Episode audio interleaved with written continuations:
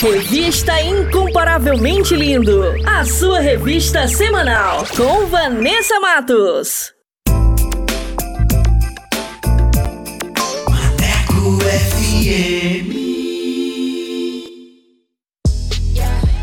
Moçada, bora falar do amor de Deus? Vem com a gente! Inscreva-se no canal Incomparavelmente Lindo no YouTube, participe do programa e acompanhe o nosso bate-papo com a apresentação de Vanessa Matos. Fala aí, Vanessa! É isso aí, galera! Participe e tenha vídeos em nossa página do Instagram. Aqui o espaço é todo seu. Contatos através do Instagram, arroba incomparavelmente lindo, via direct. Não fique de fora! Ative as notificações para não perder nenhum lance Projeto incomparavelmente lindo. Bora falar do amor de Deus? Vem! Vem!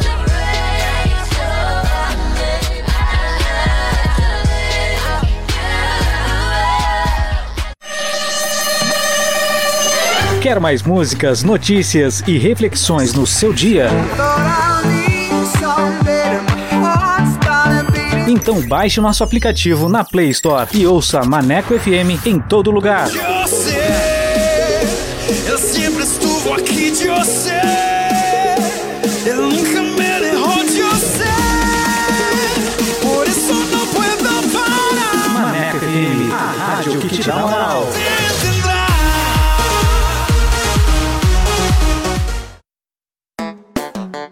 Hora certa.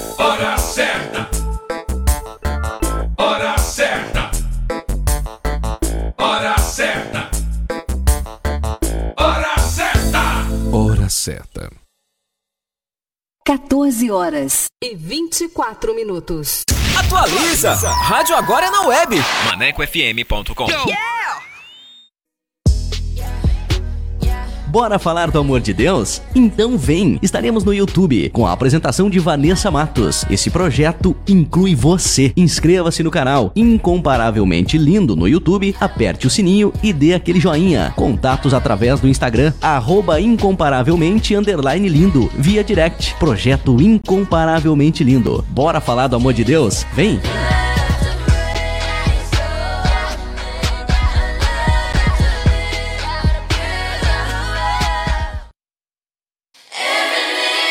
Pessoal! Bora falar do amor de Deus? O Incomparavelmente Lindo está na Rádio Maneco FM, com a edição Revista Incomparavelmente Lindo, a sua revista semanal, com a apresentação de Vanessa Matos, com um conteúdo exclusivo feito pra você. O programa vai ao ar todos os sábados e domingos, das 14 às 16 horas. Sintonize e participe, porque aqui o espaço é todo seu.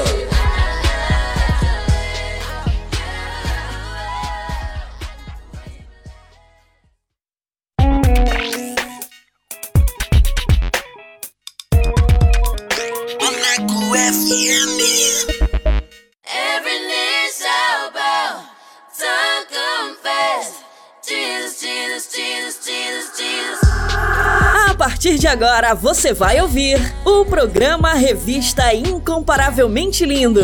A palavra de Deus viva e eficaz. Um momento para você aprender, refletir e descontrair. Revista Incomparavelmente Lindo. A apresentação: Vanessa Matos.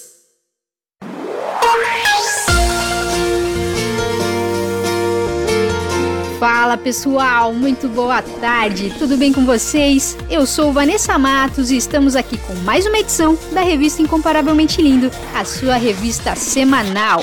Essa é a mais nova programação da Rádio Maneco FM e quero agradecer a todos que já participaram, que enviaram os seus comentários e que curtiu o nosso conteúdo. Muito obrigada! Sejam muito bem-vindos a mais uma edição para abençoar a sua vida, a sua casa. Então, fiquem com a gente participe! Porque aqui o espaço é todo seu.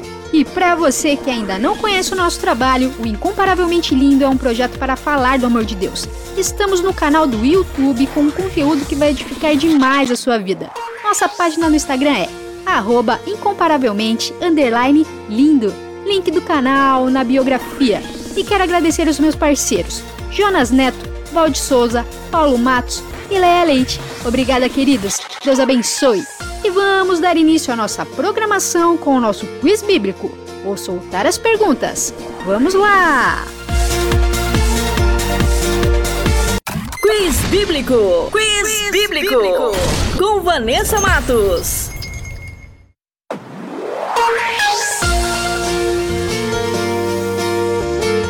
E a primeira pergunta é: quem escreveu o Salmo 23? Alternativa A, Salomão. Alternativa B, Saul. Ou alternativa C, Davi? E a segunda pergunta é: Jesus curou 10 leprosos. Quantos voltaram para agradecer? Alternativa A, 10. Alternativa B, 1. Ou alternativa C, 5? E a terceira e última pergunta é: quem entrou na Terra Prometida? Alternativa A, Josué. Alternativa B, Moisés. Ou alternativa C, Noé. E no final do programa eu volto com as respostas. Fiquem com a gente! Quiz Bíblico! Quiz, Quiz bíblico. bíblico! Com Vanessa Matos.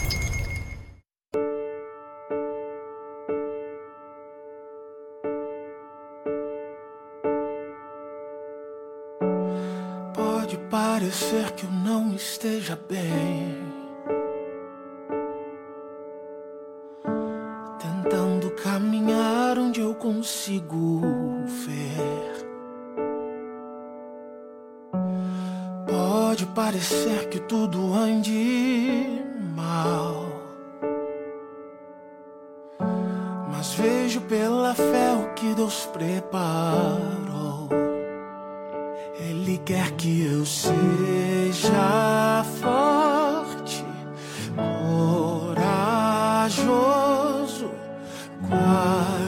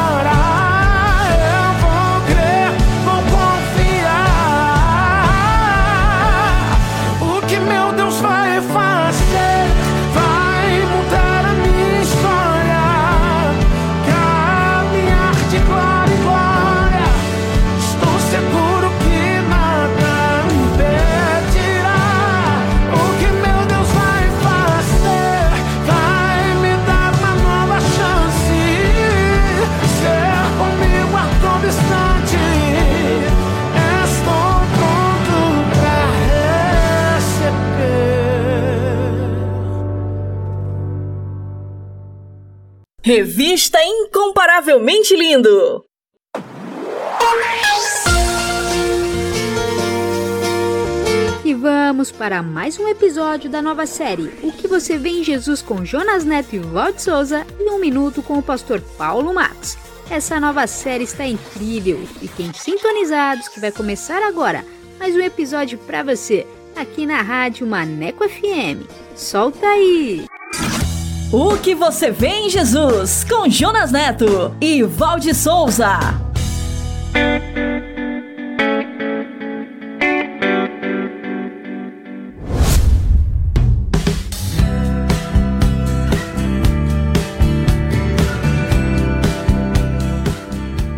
Olá, bem-vindo! Estamos começando mais um episódio da série O que você vê em Jesus. E a minha companheira de podcast é a Val. Olá, Val, você está bem? Olá, Jonas. Eu estou muito bem, graças a Deus. Sabe, Val, esta série é uma jornada para responder a pergunta: O que eu faço para herdar a vida eterna? Muitas pessoas de todas as classes sociais e econômicas já fizeram esta pergunta. E você? Por isso é que podemos dizer que a sua resposta tem tudo a ver com o que você vê em Jesus. E se você quiser nos conhecer melhor, rever e compartilhar este episódio, acesse o site podcast.soboasnovas.com.br. Estamos também no youtube.com barra Novas, no Spotify, na Apple e no SoundCloud. Então é só acessar, assinar nossos canais e compartilhar. Antes de ouvirmos o episódio de hoje, está na hora da série Minuto, com o nosso parceiro, o pastor Paulo Matos. As sandálias. Um minuto com o pastor Paulo Matos. Você já ouviu tire as sandálias dos seus pés, Moisés, porque o lugar onde você está pisando é santo? Então você observa que Deus pede que ele tire o, o vestuário dele, a sandália, faz parte, onde o contato com o chão. O que significa você pedir, Deus pedir a você que tire as sandálias? O mais importante que Moisés foi é aproximar-se do fogo, aproximar-se da sarça, do espinheiro que estava pegando fogo. Ou seja, ele entendeu, aqui é a presença de Deus. Então muitas vezes você se apresenta a Deus e você quer tirar a camisa, a sandália. Não, não é isso. Deus está falando em humildade, em subserviência, em você chegar perto dele livre, sem nada transparente a Deus. Isso é bonito. O que você vê em Jesus?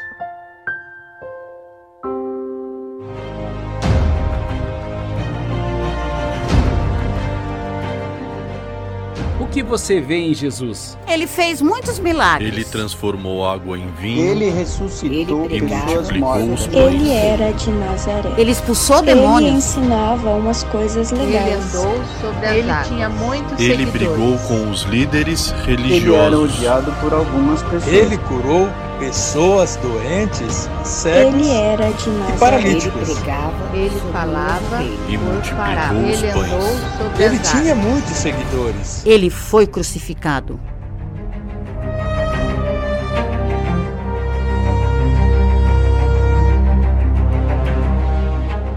O que você vê em Jesus? Esta jornada é sobre o Evangelho. O Evangelho como você nunca viu antes.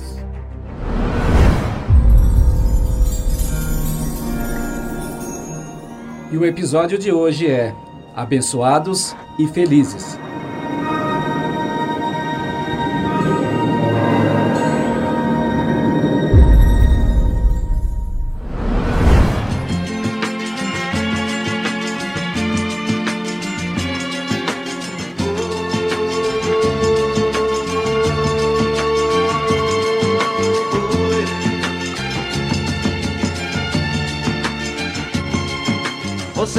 Fazem parte dessa massa que passa nos projetos do futuro. É duro tanto ter que caminhar e dar muito mais do que receber. E ter que demonstrar sua coragem à margem do que possa parecer. E ver que toda essa engrenagem. Já sente a ferrugem de comer. E, oh, vida de galo, povo marcado e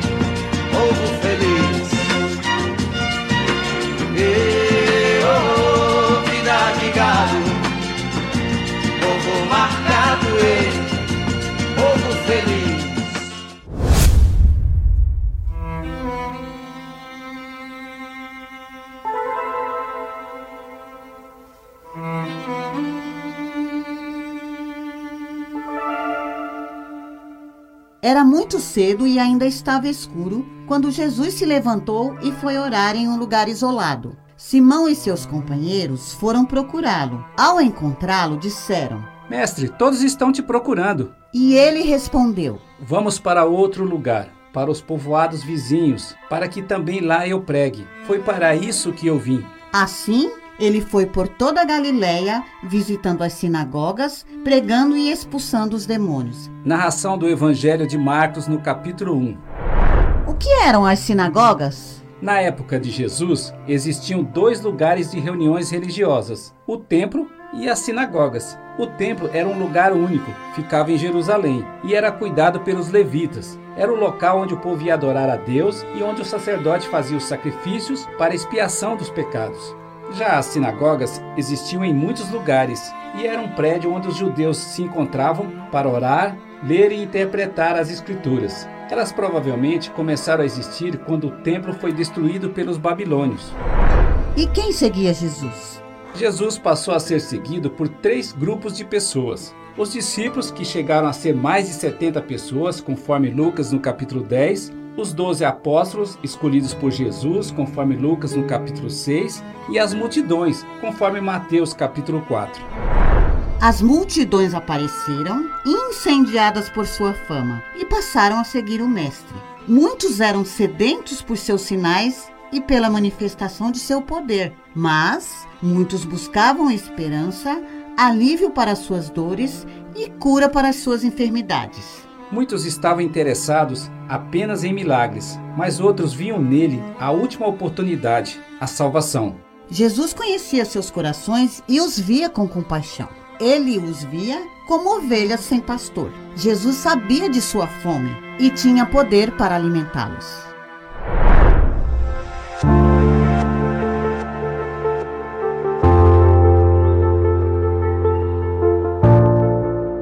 Certo dia, ele subiu a um monte, se sentou e começou a ensiná-los. Esse monte provavelmente era uma elevação de uns 300 metros, localizado ao lado da antiga estrada que unia Damasco a Galiléia, entre as cidades de Tábiga e Cafarnaum.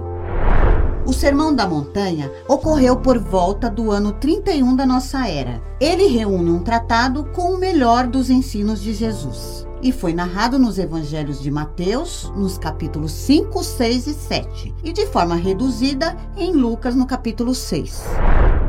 Naqueles dias, não havia esperança para os pobres, econômica ou espiritualmente, para serem aceitos e amados pela sociedade. De um lado, o império os oprimia com pesados tributos, e por outro, a alta casta de sacerdotes, que era conivente com o poder romano, arrancava até o último centavo deles para sustentar o templo.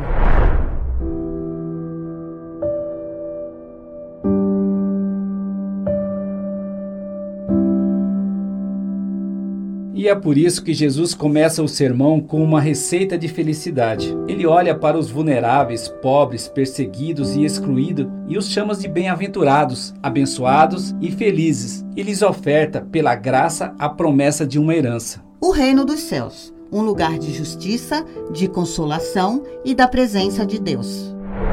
Por isso ele disse: Abençoados são vocês que sentem fome de Deus. Ele é comida e bebida, é alimento incomparável. Abençoados são vocês que se preocupam com o bem-estar dos outros. Na hora em que precisarem de ajuda, também receberão cuidado. Relatado em Mateus capítulo 5.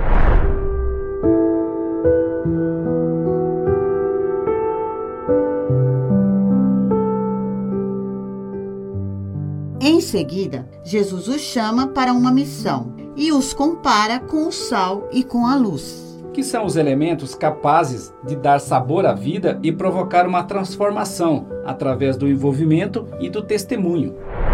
Então ele disse: Que a generosidade seja a marca da vida de vocês. Mostrando-se acessíveis aos outros, vocês motivarão as pessoas a se aproximarem de Deus, o generoso Pai do céu. Mateus capítulo 5. Ele ensinou que a lei e a religiosidade devem ser fundamentadas no amor e que praticar obras para serem vistos pelos outros não trará recompensas do céu. Amem os seus inimigos e orem por aqueles que os perseguem, para que vocês venham a ser filhos de seu Pai que estás nos céus, porque ele faz raiar o seu sol sobre os maus e sobre os bons, e derrama chuva sobre justos e injustos. E Jesus deu a receita para nossas preocupações e ansiedades sobre como lidar com dinheiro, desejos, comida, bebida e aparência. Ele nos ensinou a deixar de olhar para as coisas de baixo que são deste mundo, pois são passageiras, e olhar para as coisas do alto, as eternas, os tesouros do céu. Portanto, não fiquem preocupados perguntando: onde é que vamos arranjar comida? Ou onde é que vamos arranjar bebida? Ou onde é que vamos arranjar roupas? Ponham em primeiro lugar na sua vida o reino de Deus e aquilo que Deus quer, e Ele lhes dará todas essas coisas. Por isso, não fiquem preocupados com o dia de amanhã, pois o dia de amanhã trará suas próprias preocupações. Para cada dia bastam as suas próprias dificuldades. Mateus capítulo 6.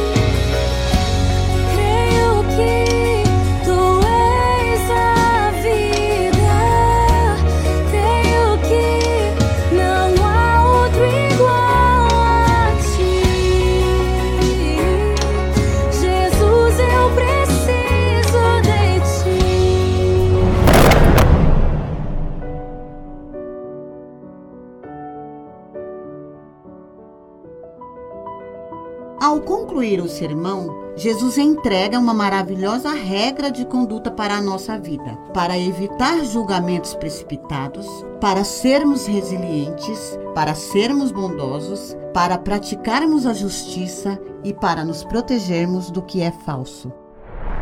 Façam aos outros o que querem que eles façam a vocês. Toda árvore boa dá frutas boas, e a árvore que não presta dá frutas ruins. Não adianta ouvir esses meus ensinamentos e não viver de acordo com eles. É como um homem sem juízo que construiu a sua casa na areia, e quando veio as chuvas, as enchentes e o vento, ela caiu e ficou totalmente destruída, conforme relatou Mateus no capítulo 7.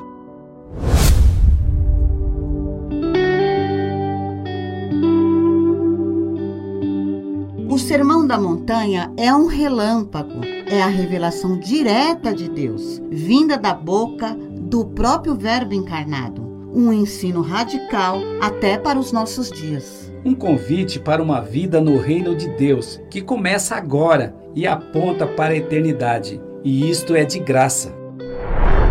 Quando Jesus acabou de falar, as multidões estavam admiradas com sua maneira de falar. É que ele não era como os mestres da lei. Ele ensinava com autoridade, com clareza e todos entendiam. O Sermão da Montanha é uma receita para ler e reler diariamente. Ele está presente na filosofia, na cultura e no ensino da história dos dois últimos milênios. O Sermão da Montanha, na realidade, é uma crítica social, transformadora e atual. Ele mostra como escolher o que é mais importante para a nossa vida: viver o reino a partir de hoje. É uma receita para uma vida de libertação, de autenticidade e de repúdio à hipocrisia. Não tem como não se render às verdades intrínsecas nele, as verdades capazes de nos chocar dois mil anos depois. Quando ele desceu do monte, grandes multidões o seguiram, conforme relatado em Mateus capítulo 8.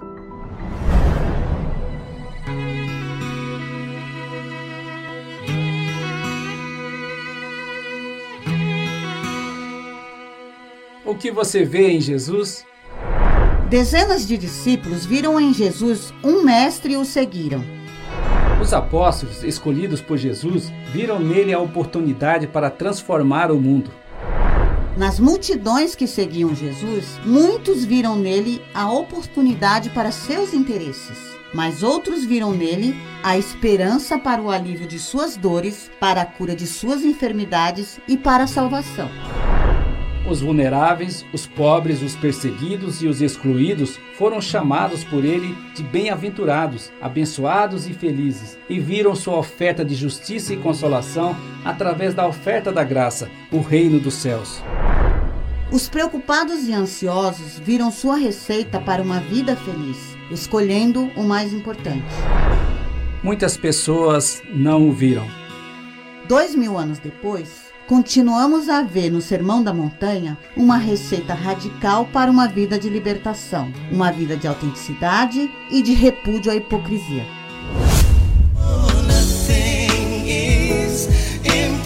Nothing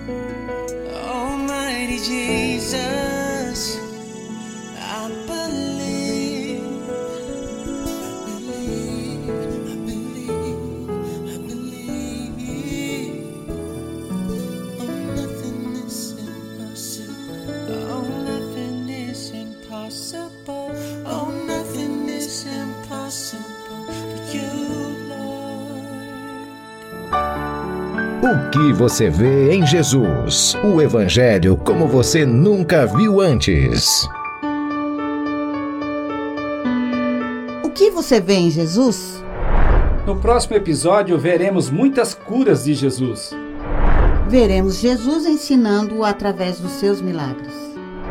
E veremos também a incompreensão dos líderes religiosos. E você? O que você vê em Jesus? Que você vê em Jesus responderá à grande pergunta: O que eu faço para herdar a vida eterna? No próximo episódio, venha ver O Evangelho como você nunca viu antes. o Evangelho como você nunca viu antes.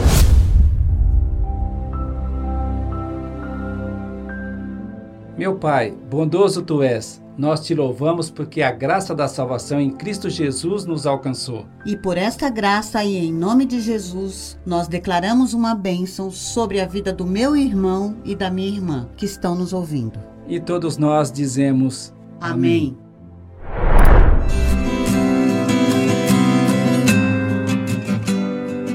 que você vê em Jesus? Você pode nos encontrar, nos conhecer, rever e compartilhar este episódio. Acesse o site podcast.soboasnovas.com.br. Estamos também no youtube.com.br soboasnovas, no Spotify, na Apple e no SoundCloud. E se você se sentiu abençoado com este podcast, então acesse assine, comente em nossos canais e principalmente compartilhe com seus amigos. O que você vê em Jesus?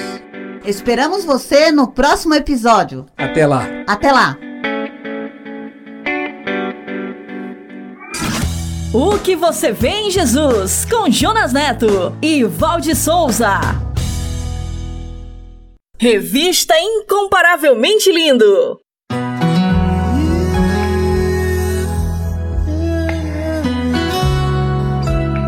Ele é o nosso melhor amigo. Espírito Santo. Espírito Santo. Andas comigo. E quando precisa é o teu nome que eu chamo. Melhor amigo. Mais chegado que irmão. Espírito Santo.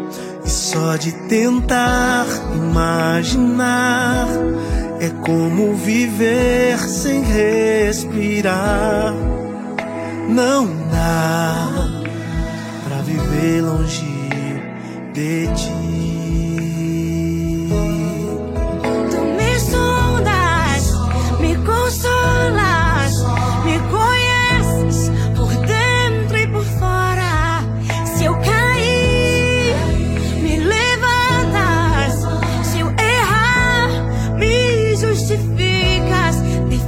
Definitivamente,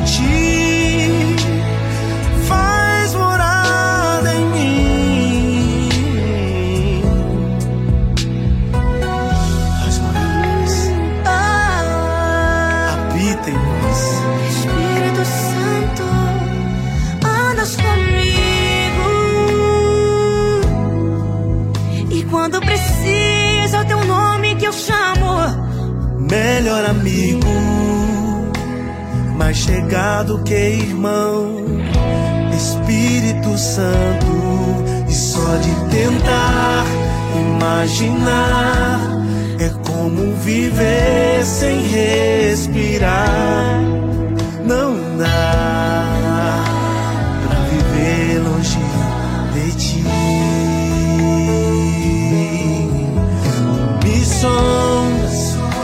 consolas, me conheces por dentro e por fora. Se eu cair, me levantas. Se eu errar, me justificas. Definitivamente, eu não sei viver sem ti. Espírito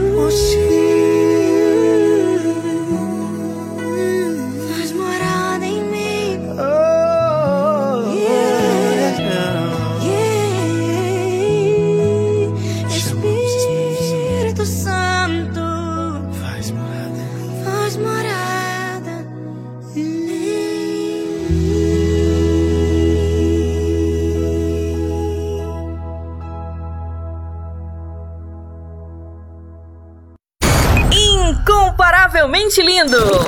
Incomparavelmente lindo!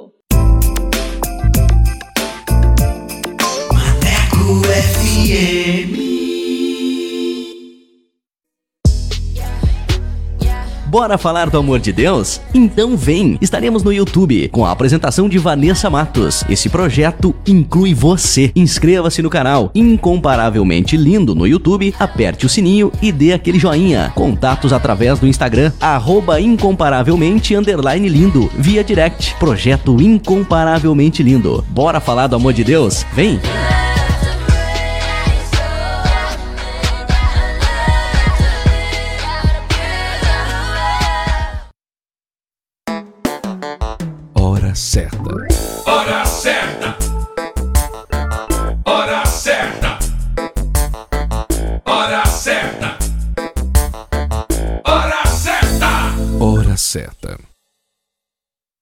15 horas em ponto.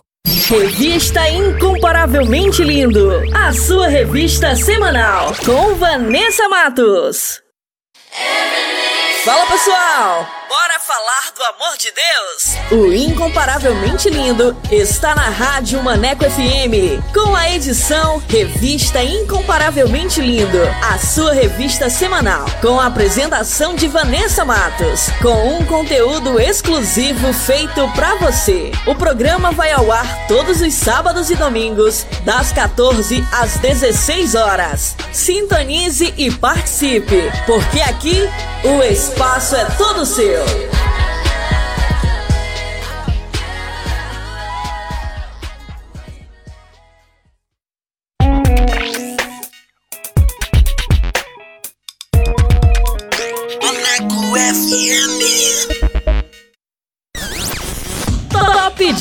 Dicas! Top Dicas!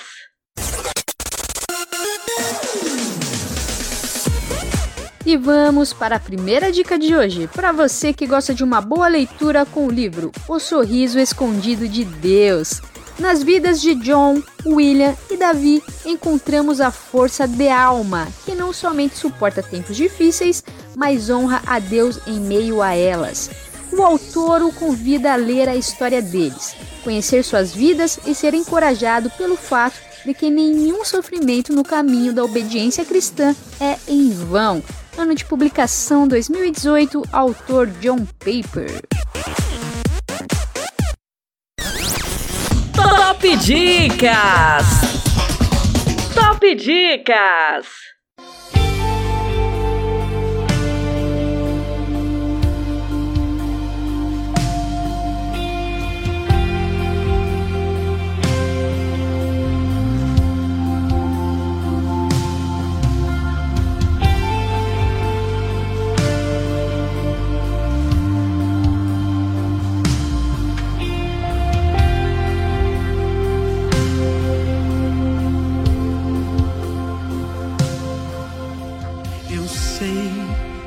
Esta grande tempestade está roubando a sua fé.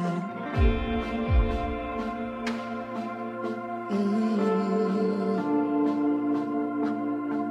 Eu sei que esta angústia e o medo estão dizendo que é o teu fim. Hum. Mas o nosso Deus não perdeu o controle. A sua vida está em suas mãos. Pode o vento soprar, o mar se enfurecer. Mas do céu há uma voz gritando: volte a sonhar.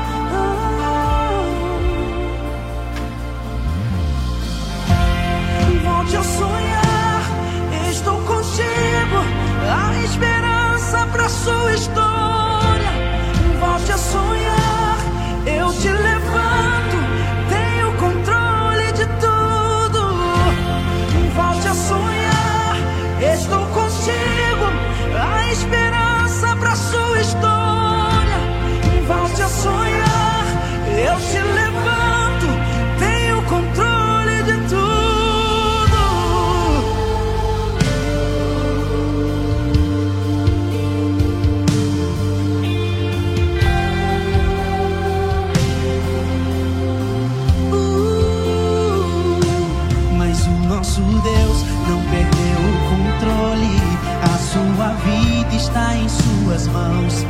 Pode o vento soprar, o mar se enfurecer, mas do céu há uma voz gritando: volte a sonhar.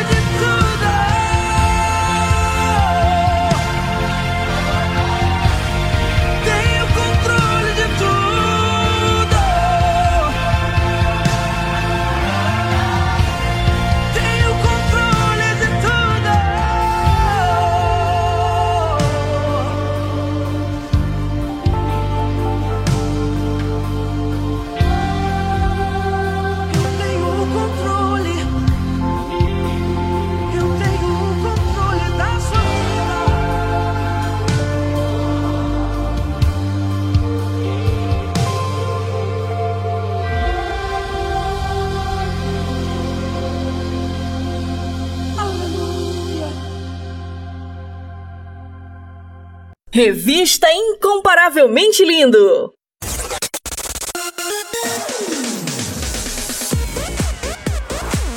E como a Rádio Maneco FM é a rádio que te dá moral, vai começar agora mais uma edição do Solto Play.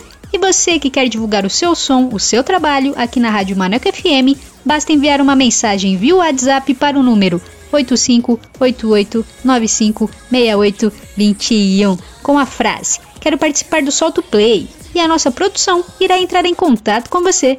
Então, mande seu material e participe. E sem mais enrolação, vamos para o nosso convidado que hoje é. Solta o play! Solta o play! Com Vanessa Matos.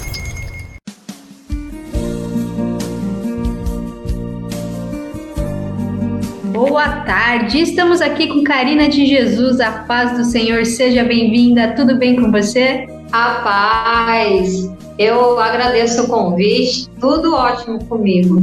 Que bom, graças a Deus. E você fala de onde, quantos anos você tem, Karina? Olha, eu tenho 43 anos e eu sou da cidade de Marília, que é interior de São Paulo. Muito bem, nossa, olhando por aqui parece bem menos de idade, hein? Ah, obrigada. Jesus faz isso, né? Jesus deixa a gente até mais jovem.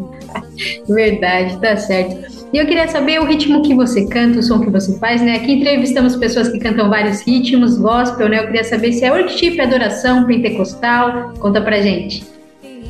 Olha, eu vou falar para você que eu sou muito eclética dentro do gospel. Porque se você for ver as minhas canções, é, no meu primeiro CD eu gravei em espanhol, gravei louvores mais pentecostais, mais alegres, também gravei adoração, então assim foi um mix. Então assim, é, eu geralmente o que eu canto é mais adoração, mas trabalho eu tenho assim em inglês, em espanhol, tenho louvores mais para jovens, né, mais agitados, tem um louvores que é super adoração. Esses, o Santo, que foi a última gravação, é mais assim, estilo adoração, worship. Muito bem, que chique, inglês e espanhol, olha só. Olha, eu gosto, hein? Eu gosto. Eu acho que a gente tem que, é, quem é missionário, né, tem que saber cantar em todas as línguas para poder, qualquer lugar que tá, né, poder usar os dons, os talentos que Deus nos deu, né? Que Deus fala que Ele nos dá talento e nós temos que granjear mais. Então, assim, tudo que Deus colocou na minha vida, eu tentei fazer além. Sempre eu, eu estou procurando é, fazer algo a mais do que as coisas que Deus me dá, né? Verdade, exatamente. E que muitas pessoas tenham esse seu coração também, né? E entender isso. Não é só fazer de qualquer jeito, né? Fazer com excelência e além daquilo que Deus pede, até porque Ele dá pra gente além do que a gente imagina também, né? Ele dá, Deus dá, Deus faz além do que a gente imagina. Deus é o Deus dos impossíveis. Ele é um Deus que, mesmo que a gente esqueça o que nós pedimos, Ele não esquece. Porque muita coisa que Deus me deu, eu achava assim que era só cogitação da minha cabeça, dos meus pensamentos. E se um dia, olha, eu seria tão feliz se acontecesse isso na minha vida.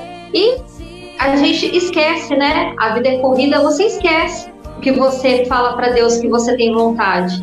E aí depois Deus vem, faz e ainda te faz lembrar. Que foi o caso do meu primeiro CD, aconteceu isso comigo. Deus me levou para gravar em Recife. E quando eu estava em frente à praia, Deus me fez lembrar que era meu sonho conhecer aquelas praias, que eu tinha cogitado a possibilidade, que eu tinha conversado com Deus sobre isso. Só que eu tinha esquecido, porque foram 10 anos antes. Então eu já nem estava pensando. Mas Deus ele não esquece. Muito bem, tá vendo? Realizou o desejo do seu coração duas vezes. Duas vezes. no mesmo propósito ali, né? Você foi gravar em um lugar que você já queria conhecer e ainda gravou as canções, olha só. Então, e quando eu voltei para Marília, o pessoal falava, vai, por que, que Deus te deu para você gravar tão longe? Aí eu falei, porque ele queria também realizar um sonho meu de muitos anos atrás. Então, por mais que a gente ache que quando a gente pede algo para Deus está demorando, e pode, você pode esquecer, viu? Porque descansar, como está lá em Salmos 37, versículo 5, né? É, entrega o teu caminho ao Senhor, confia nele e tudo ele fará.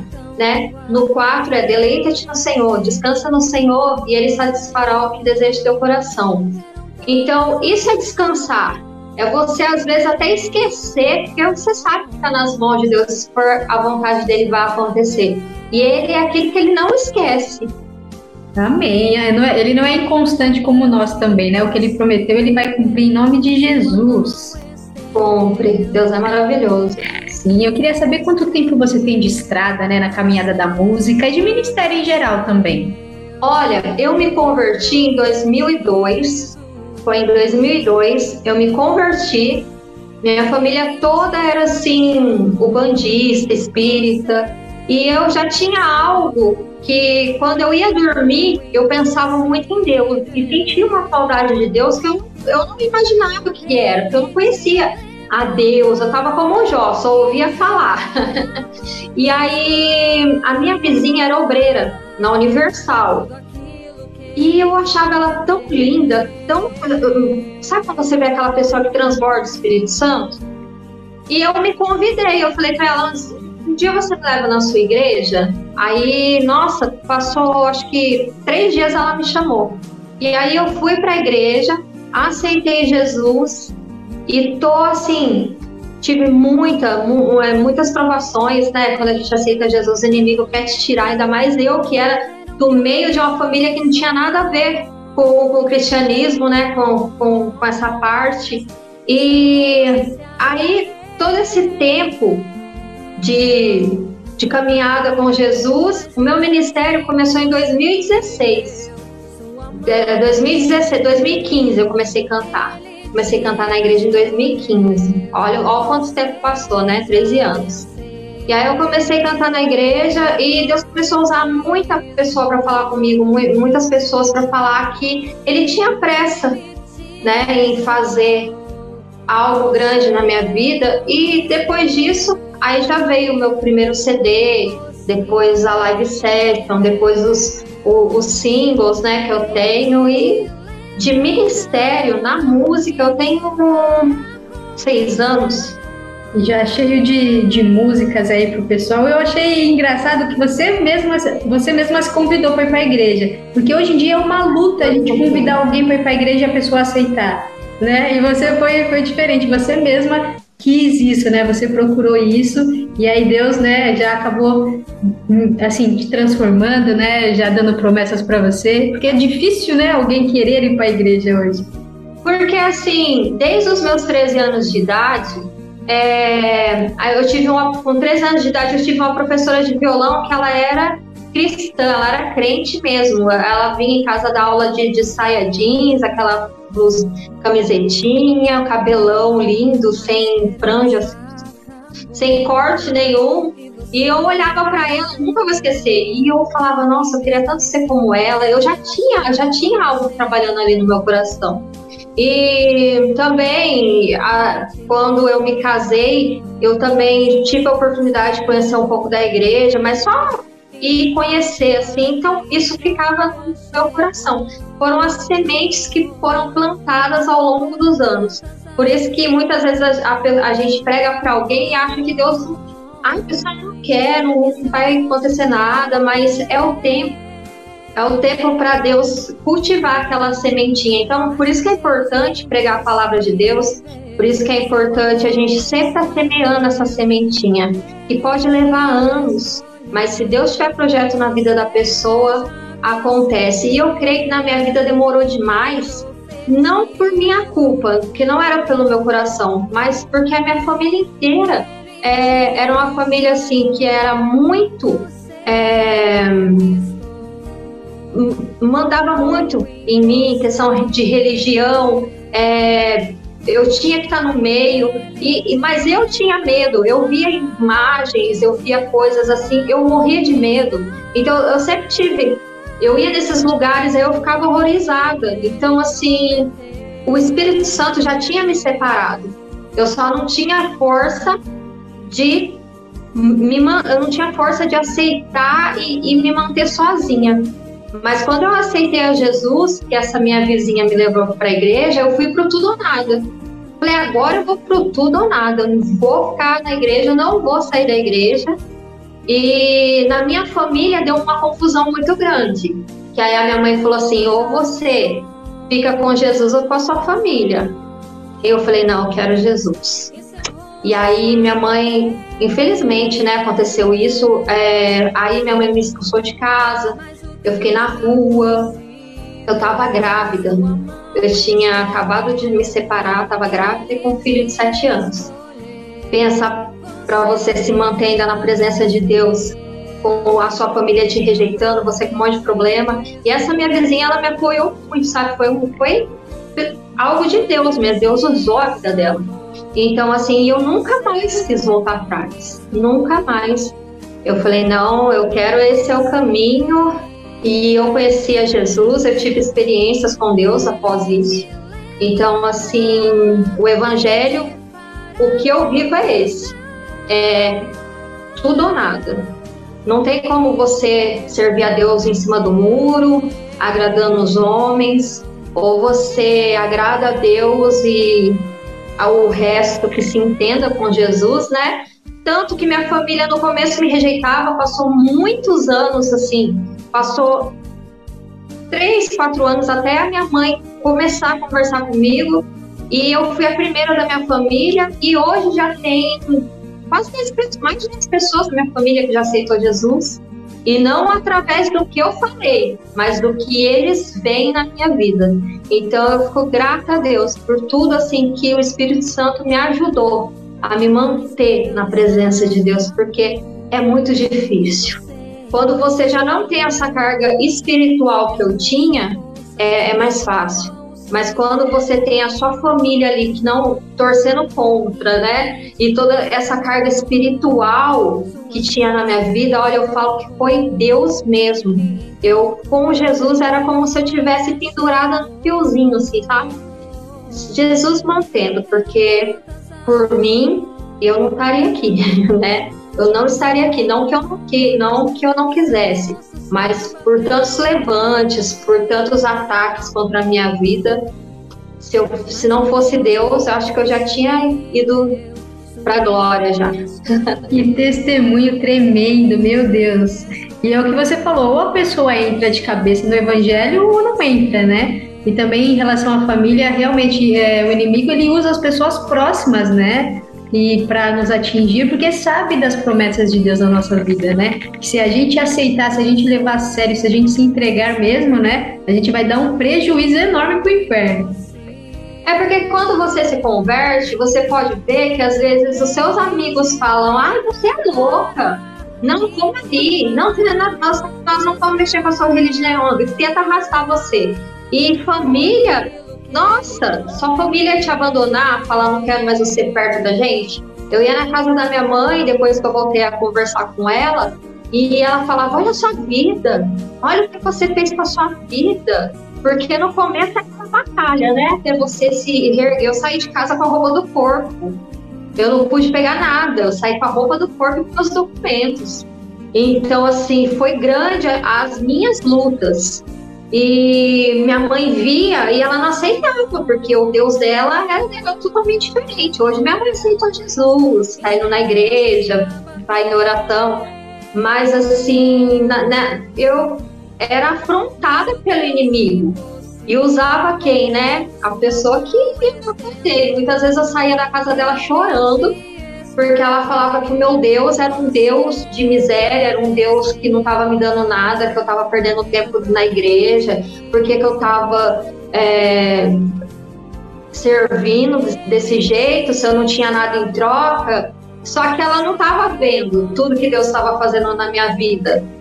O, o Deus do, das pessoas de fora é o dinheiro.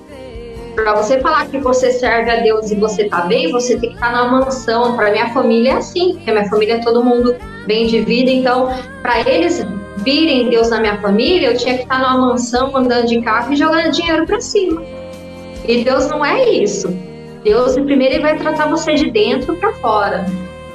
E foi aí que de tudo que minha mãe achava de mim, hoje ela fala que se todo crente fosse como eu, o mundo estava perfeito, porque teve uma vez que eu falei para ela é, sobre cristão tal, e ela falou assim: ah, não gosto de crente, antes dela aceitar Jesus, né? Eu falei assim, mas eu sou crente. Ela falou assim: ah, mas você é diferente. Porque ela via né? Ela via a minha busca, ela via as minhas renúncias, ela via e vê. Hoje em dia, eu tenho uma mãe assim que é minha amiga e que fala bem de mim para todo mundo. Tá vendo? Deus Mas é, é em bênção, né? é Deus. Que lindo. É que lindo. Deus. grande testemunho, né, que as pessoas sejam edificadas, né, por tudo isso que você falou, que realmente muitas pessoas passam por essa luta, essa batalha, né, claro que cada um num nível e de um jeito diferente, mas eh, o nosso posicionamento em querer servir a Deus e manter a nossa decisão, isso é o que vai definir a nossa vida daí para frente. Então, parabéns pela sua força, pela sua garra, né, por você não ter desistido. E hoje a gente vê os frutos, né? Isso que é importante. Que. É, eu vejo que o meu ministério, é, eu falo assim, que o meu ministério é todo confirmado o tempo inteiro por Jesus, porque eu nunca paguei nenhuma gravação, eu nunca paguei nenhum clipe, foi tudo assim, gerado por Deus. Deus colocando pessoas para me dar, Deus falando, ó, faz isso. Então, assim, eu vejo que não que quem não pague não, não tenha Deus no projeto, tem, mas eu falo assim que comigo é algo diferente. Então, assim, eu agradeço a Deus por todo esse cuidado que Ele tem com a minha vida e que, assim como Ele é na minha vida, Ele pode ser na tua vida, na vida de todo mundo que ouve, né? Porque o nosso Deus, Ele nos ama igualmente, é incondicional, incondicional o amor que Ele tem por nós. Sim, exatamente. E agora eu queria saber, né? Você falou do- das suas gravações, né? Que você nunca precisou pagar. Então vamos falar agora dos seus álbuns, né? do- das suas músicas. Quantos álbuns você tem? Quantos singles que já já somam aí na sua caminhada? Olha, eu tenho um CD, tenho um CD que é o título Em Tio Descanso. Tenho uma live session que chama Eu Creio em Ti. Aí tenho também um single em inglês que chama There's No One Like You, né? Não há ninguém como tu, que é muito lindo, assim, muito ouvido nas rádios. O pessoal sempre tá, tá vendo me falar, nossa, é muito linda, muito espiritual. E tenho ah, o meu single Santo. Muito bem. E eu queria também, né, aproveitando já nessa linha da música, eu queria saber das suas referências musicais, as pessoas que te inspiraram, né, no começo da caminhada e as pessoas que te inspiram hoje também. Olha, eu vou falar pra você, no começo da minha caminhada eu ouvia muito Mara Lima, Matos Nascimento, Voz da Verdade. E aí depois eu conheci um anjo que é minha cantora preferida e eu sou apaixonadíssima por ela como pessoa, como cantora, e que é a Cristina Mel. Então assim, eu falo pra você, Cristina Mel e Lislane, Lislane, a irmã da Estela, né? Nossa, grupo Voices, até hoje são minha referência, amo demais. Acho que eu sou fã eterna do, do grupo Voices. Mas a Lislane e a Cristina Mel são minhas referências, são as cantoras que eu mais amo. E Deus, assim, eu orava para Deus, eu falava, Senhor, se for da sua vontade, se eu não tiver, que a gente não pode idolatrar, né? Então eu fazer essa oração, Senhor, se não for idolatria minha, o Senhor sabe que, é, que os louvores da Cristina Mel mexem muito com, comigo. E isso não é idolatrar. É você deixar, né, Deus trabalhar. Tem, tem canções e canções. Tem canções que você abre mais o coração, tem canções já que não mexe tanto como, como você, né? E aí eu falava para Deus, Senhor, se não for minha idolatria, se for idolatria, o Senhor tira de mim. Mas se não for, deixa eu conhecer a Cristina Mel. Meu sonho é conhecer ela. Pelo menos ir num, num, num show dela. Pelo menos num show eu quero ir. Menina, isso, fiquei 10 anos pedindo para Deus, né? Sempre falando, ah, eu amo a Cristina Mel, quero conhecer a Cristina Mel. E aí, o que, que aconteceu? Teve um congresso aqui na minha cidade e minha amiga falou assim para mim: sabe quem vai estar aqui na cidade? A Cristina Mel. Na hora que minha amiga falou, eu falei assim: nah, você tá zoando, você, tá brincando comigo, né? Falei, ela tá querendo, tá querendo tirar sarro na minha cara. Aí eu falei assim: não, ela falou assim: ah, e você vai comigo. Eu falei assim, mas aonde vai ser? E aí ia ter um, um, um almoço para Cristina Mel e ela ia se apresentar. E aí eu fui ver ela na apresentação um dia antes, no outro dia eu fui almoçar no restaurante que ela estaria. E aí nós fomos nesse restaurante E aí eu falei para Deus assim, eu sentei na mesa, tinha mais de 200 pessoas no restaurante, eu sentei na mesa assim, eu falei assim, eu vou deixar esse lugar na minha frente vago. Ai, Deus, o senhor podia fazer ela sentar aqui ainda. Falei, ó, oh, vocês não sentam não, porque vai que ela olha e vem sentar aqui, né? Menina, pois ela entrou no restaurante, ela veio e sentou na minha frente. eu vi Deus, eu falei, nossa, como Deus cuida de mim, como que Deus é maravilhoso. Deus mima a gente, a gente tem que ser muito grato. E aí, nesse dia, eu pude conversar com ela, eu passei a tarde inteira com ela, eu cantei, eu gravei com ela, cantando com ela, e foi assim um, um dos melhores dias da minha vida. Porque eu vi que não é idolatria, a gente pode sim gostar de alguém, admirar alguém, né? Como tem os apóstolos, tem gente, ah, eu amo tal apóstolo. Então é muito legal você ter essas referências, né? E eu foi mais um testemunho para minha vida, né? De quem todo mundo sabe quanto eu gosto da Cristina Mel, eu poder estar tá ali, passar o dia inteiro com ela, poder cantar com ela, poder tirar foto, uma seguir a outra no, no, no Instagram. E foi assim, coisa de Deus. E ela que sentou na sua mesa, hein? Ela sentou na minha mesa. Ela sentou na minha mesa, ela pegou o meu celular, ela falou assim. É... Ah, ela me deu o celular dela e falou assim: coloca a sua conta aqui que eu vou te seguir. Que legal. E aí eu pude cantar com ela e conversei muito com ela, tudo. E, e falei para ela que eu tinha um testemunho que ela não sabia.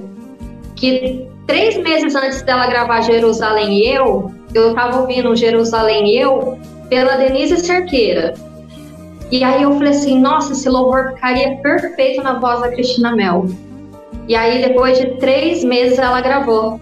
Olha só, já Deus já preparou tudo, né? Até os assuntos, até os testemunhos, né? Tudo para edificar e a gente pensa assim, não tem como não ser Deus nisso, né?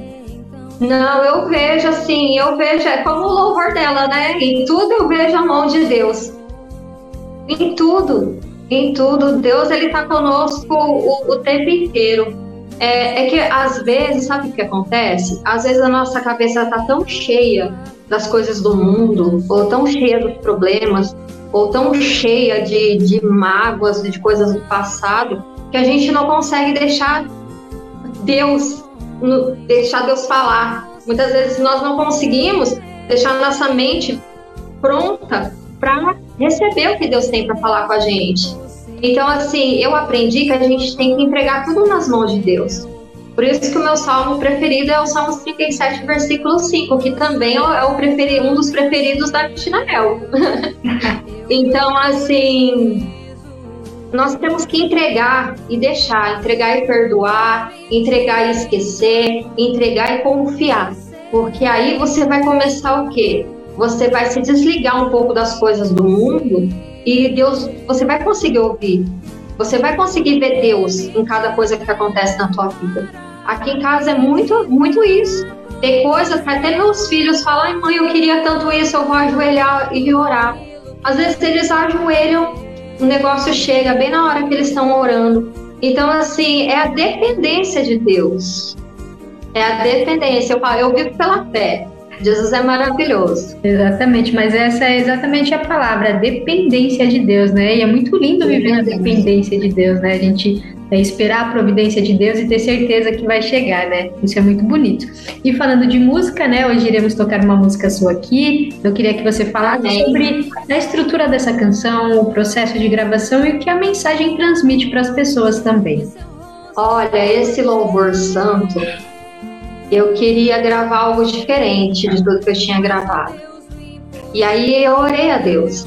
Eu falei para Deus, Senhor, eu quero um louvor que venha te exaltar, que, se, que, que, que venha falar de ti, do que o Senhor fez por nós. Porque eu gosto muito de cantar louvores que falam sobre salvação, sobre o sacrifício que Jesus fez por nós. Porque por mais que nós estamos na igreja, muitas vezes a, dá a impressão que a gente esquece, né? Que Jesus sofreu tudo aquilo, que Jesus se entregou por nós, que ele nos ama acima de qualquer coisa. Então, assim, por experiências que eu já passei, eu falava para Deus: eu quero um louvor que eu possa exaltar a tua santidade, e declarar que o Senhor é santo, santo, né? Porque no céu a gente vai estar tá lá no coral, né? Só cantando santo, santo, santo e vai ser lindo demais. E eu pedia para Deus me dar um louvor que falasse da cruz, que falasse do que ele fez por nós, porque ele não nos trata conforme os nossos atos ou pensamentos. Porque se fosse assim, ninguém estaria mais aqui. E ele nos ama incondicionalmente. Claro que nós temos que ter aquele auto autoavaliação para tentar sempre estar mudando e sermos melhores a cada dia, né? Mas Jesus é tão maravilhoso que ele não nos trata conforme o que a gente é, mas o amor dele. E se a gente clamar e pedir, ele sempre vai nos ajudar. E aí veio esse louvor na minha cabeça. E, é bem assim, sabe? Já vem a letra, o, o, o, arranjo. Então já veio prontinho assim. Aí eu só cantei e gravei. Gravei num, no, no, no celular mesmo. E aí levei pro meu produtor. Aí mostrei para ele, eu falei, o que você acha desse louvor aqui? Eu tô querendo gravar ele. Aí ele falou assim, nossa, nosso compositor tá inspirado, hein? Eu não falei quem era, né? Aí ele falou assim, nossa, que louvor lindo. Quem que, quem que escreveu? Eu falei, foi eu. foi eu. Aí ele falou assim, não, então nós vamos gravar. E foi mais um louvor que eu fui abençoada, né?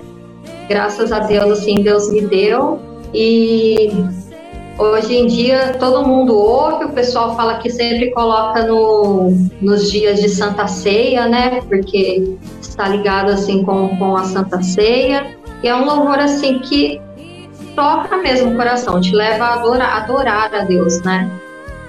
Que lindo, que lindo. Eu já ouvi essa canção, realmente é muito linda. E agora o pessoal também vai ouvir. Então, Karina de Jesus com a música Santo, solta o play.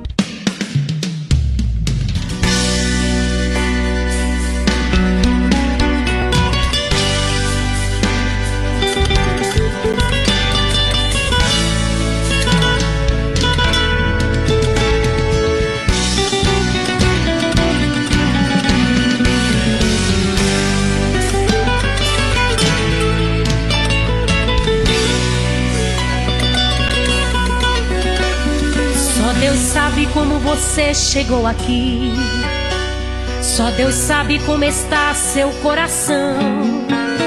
Estilhaçado, abatido, machucado e ferido, sufocado pela dor da frustração. Você ouve sempre alguém testemunhar. O milagre incrível, sobrenatural. Mas a tua bênção não chega você anda na incerteza, mexe com seu estado emocional. Mas eu quero destacar um episódio. Sei que você já ouviu muita gente apregoar. O paralítico no tanque chamado Bethesda, 38 anos esperando alguém vir lhe ajudar. Tempo, o anjo agitava as águas e o primeiro que descia, o milagre recebia. Aquele homem por ninguém era lembrado, continuava aprisionado,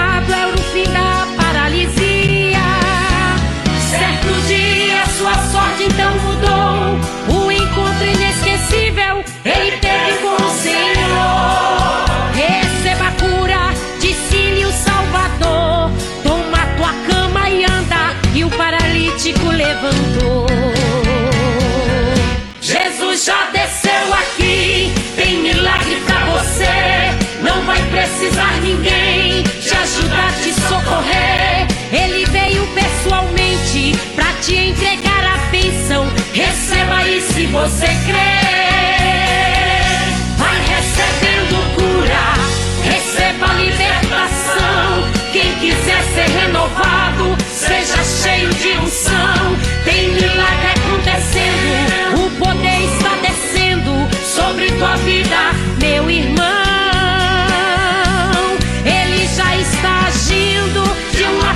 surpreendente. Tem milagre na tua casa, tem milagre na tua gente. É o momento de conquista. Jesus muda a estatística pra tua vida de repente. Vai recebendo aí, Jesus está passando aqui, vai recebendo aí. O mestre está tocando em ti. Embarque nesta glória, receba esse fogo agora. O Senhor agir. É tempo de andar na bênção, contar apenas vitória, sair do anonimato, viver uma nova história. Com a força do Deus vivo, derrotar o inimigo. O teu momento é agora.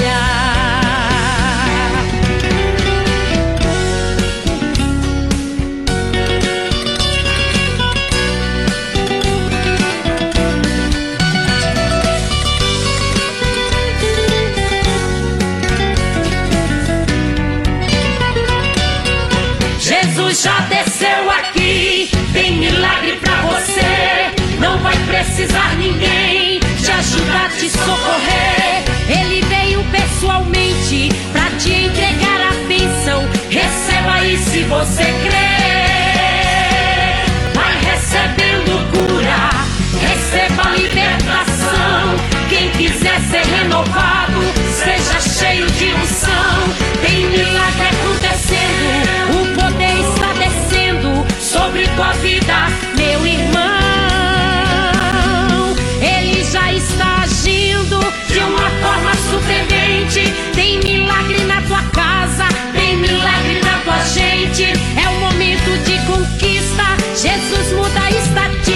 pra tua vida de repente.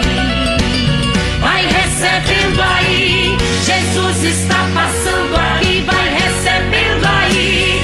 O mestre está tocando em ti. Embarque nesta glória, receba esse fogo agora. Deixa o Senhor agir. É tempo de andar na bênção, contar apenas vitória, sair do anonimato, viver uma nova história. Com a força do Deus vivo, derrotar o inimigo. O teu momento é agora. Com a força do Deus vivo, derrotar o inimigo. O teu momento é agora.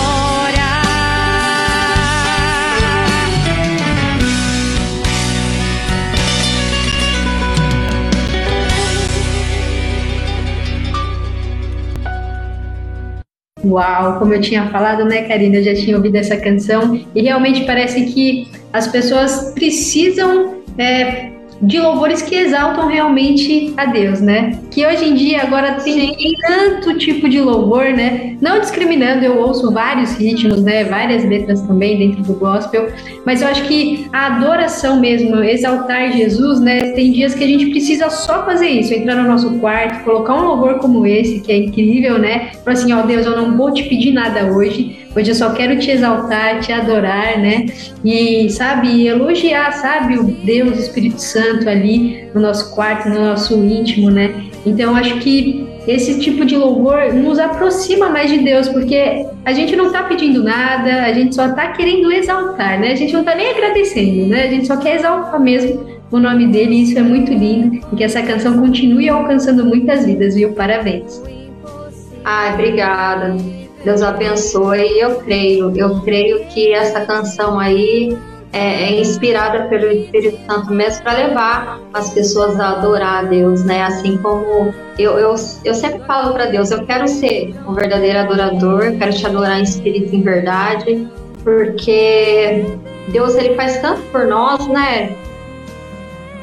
O mínimo da gente é entregar, o mínimo que nós podemos fazer é entregar a nossa verdadeira adoração para Deus, porque Deus é maravilhoso. Exatamente, é isso. E aproveitando, falando né, da caminhada da música, que não é fácil, né? O nosso início é muito difícil, tem os obstáculos, tem aquela salinha de espera e muitas pessoas acabam desistindo por não querer passar por esse processo. Então eu queria que você deixasse uma dica para o pessoal, para quem está no começo da caminhada. Olha, é orar, é oração. É oração, é você não, não pensar em contar com pessoas. Porque a maioria das pessoas não vão acreditar em você. A maioria das pessoas vão tentar te parar. Não porque elas sejam ruins, porque o inimigo vai usar quem dá lugar. Porque quando eu fui gravar meu primeiro CD, Deus me deu as composições, porque eu não tinha dinheiro para comprar. Não tinha dinheiro para comprar. E porque eu já tinha ligado para alguns compositores e aí eles falavam, ah, mil reais, mil, mil e quinhentos, uma composição. E eu falei para Deus, eu falei assim, olha, se o senhor me der as composições, quando alguém me pedir, eu não vou cobrar. Então, me dá. Eu nunca tinha escrito nada. Em um mês, eu escrevi seis canções que entraram pro meu CD. E escrevi mais, canções que não coloquei. Mas assim, e aí eu peguei uma dessa dessas composições. Eu tinha um aluno de inglês e ele fez o arranjo no violão para mim. E eu comecei a mostrar para umas gravadoras. E falavam para mim assim: ah, esse louvor não é. Não, não, não, tem ritmo. Ah, esse louvor aí não, não é legal, não sei o quê. Sempre tava colocando algum, empecilho, algum defeito no, no, no meu louvor sendo que foi Deus que me deu. Foi aí que eu cantei ele, gravei, coloquei no YouTube. E aí passou uma semana, uma gravadora lá de Recife me ligou. Falou que tinha ouvido e Deus tinha tocado no coração deles para eles me darem o CD inteiro. Nossa. Então, assim, confie em Deus, não olhe as circunstâncias, nem o que o, que o pessoal fala. Você tem que acreditar em você. Porque se Deus te deu, ele já acredita. Mas se Deus te chamou, ele já acredita. É. Mas se Deus te chamou, ele já acredita em você. Então acredite você também. Porque muitas pessoas vão rejeitar a gente na caminhada. Quando você se converte, você é rejeitado. Quando você vai fazer obra, você é rejeitado. Quando você vai gravar alguma coisa, a maioria te rejeita. Mas, querido, é, é tudo um processo para ver até a sua fé, para ver ela vai insistir, ela está me honrando, ela está dando valor no que eu dei para ela. Então, assim, você que está começando, creia que se Deus te chamou, Ele vai te honrar. Faça o que tiver ao teu alcance e o resto coloque nas mãos do Senhor ele não faça como Pedro, que foi andar nas águas e, em vez de olhar para Jesus, ficou olhando para as ondas. Olhe somente para Jesus. Seja uma pessoa focada, porque Deus ele vai fazer o melhor para você. Amém? Amém, amém. Que poderoso isso. E eu gostaria de saber dos seus projetos futuros, né? Se tem alguma novidade ainda por esses meses. Já estamos na metade do ano, né? Passa rápido. Eu queria saber como está a sua agenda, Karina. Olha, é, eu tenho bastante agenda para pregar, para cantar, né? E na pregação a gente acaba contando os nossos testemunhos que Deus faz na, na nossa vida. Então, é, pregar também é falar sobre o que Deus fez na sua vida. E sobre projetos futuros, eu estou com três, três louvores novos, né? Composições minhas é, no estúdio. Então demora um pouco para sair, mas eu acho que daqui mais uns três meses já vou estar tá começando a lançar alguns clipes, né? Ah, legal, muito bem. E como que as pessoas encontram, né, a Karina de Jesus no YouTube, as plataformas digitais, as redes sociais? Fique à vontade. Olha, no YouTube é só digitar lá Karina de Jesus, vai aparecer Karina com C, que geralmente o pessoal coloca com K e o meu nome ele é diferente, né? Ele é com C. Então, Karina de Jesus já vai tanto para o YouTube, aí também no, no Instagram, tem o Instagram Karina de Jesus e o Facebook.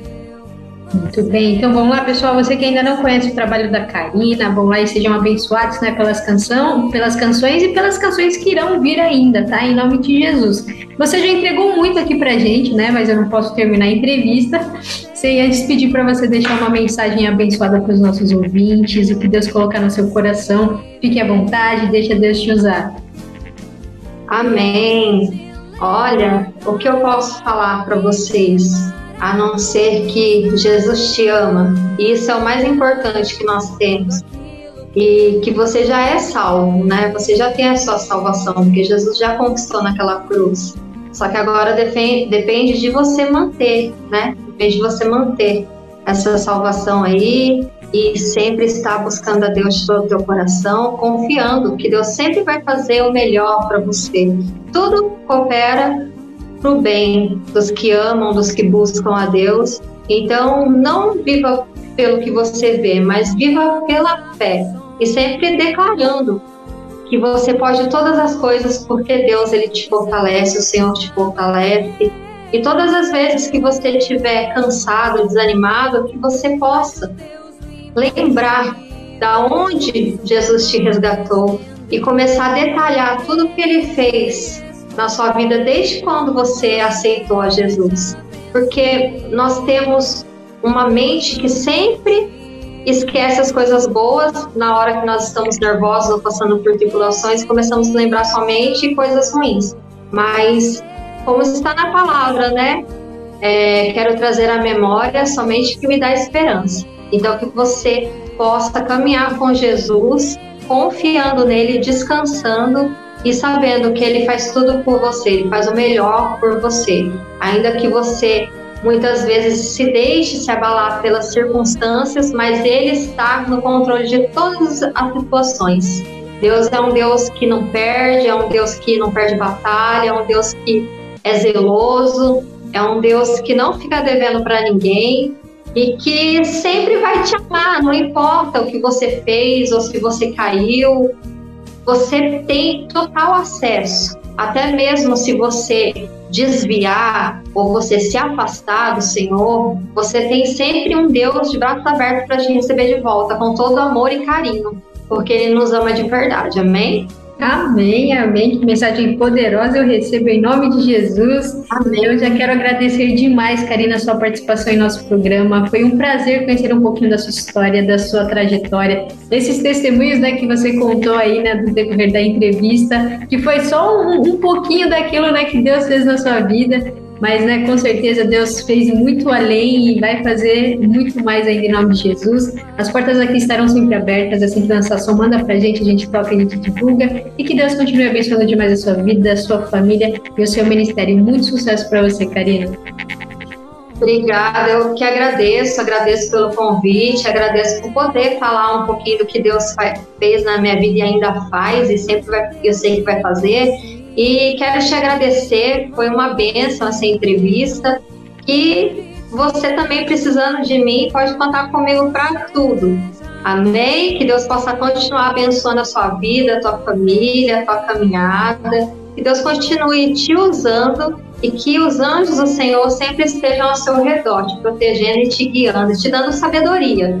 Então, é o que eu desejo para você e você já está em minhas orações e muito obrigada por essa oportunidade, amém? Amém, muito obrigada, um beijo no seu coração e Deus vai abrir mais portas para a gente estar juntas aí em breve, em nome de Jesus, viu? Um beijo. Amém, um beijo. Fica com Deus. Até mais. Tchau, tchau. Beijo, tchau.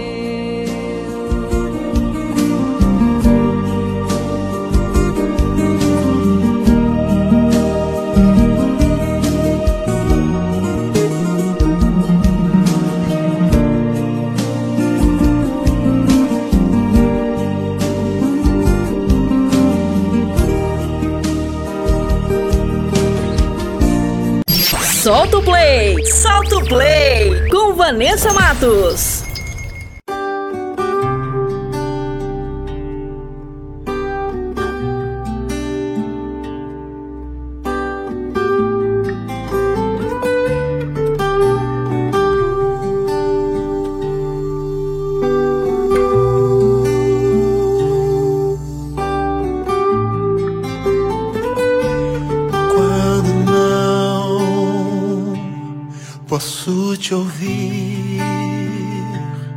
E o meu clamor já não muda teu silêncio. São nuvens que cobrem o sol e tornam dia tão escuro quanto a noite. E então lembro que não podes me esquecer. Meu nome está gravado em suas mãos, mesmo que ainda não consiga ver. Sei que se levantarás em meu favor.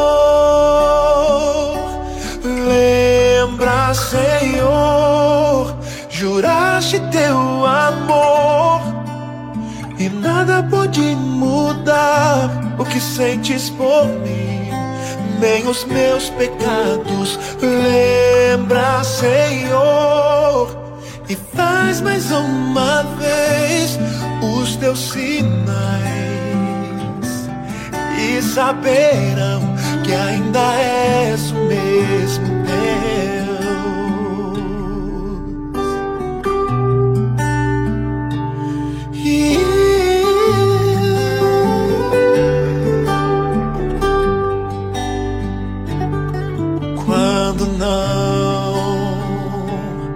Posso te ouvir e o meu clamor já não muda teu silêncio.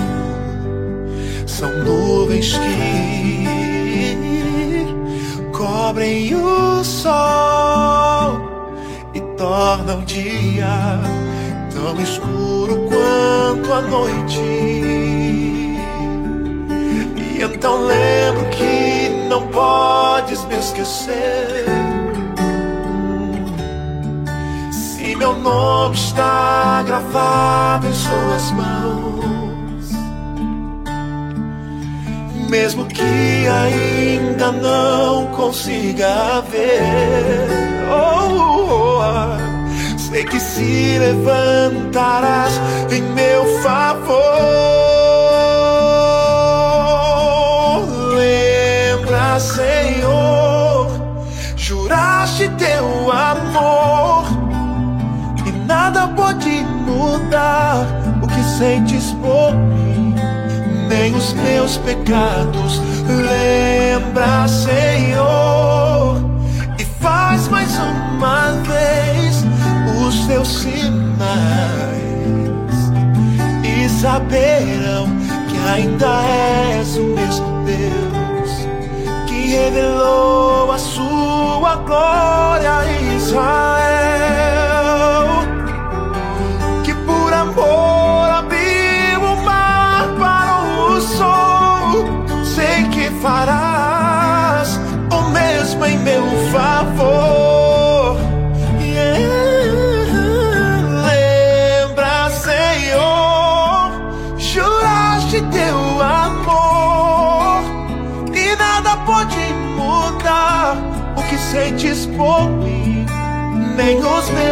pecados. Lembra, Senhor, e faz mais uma vez os teus sinais e saberão que ainda és o mesmo Deus.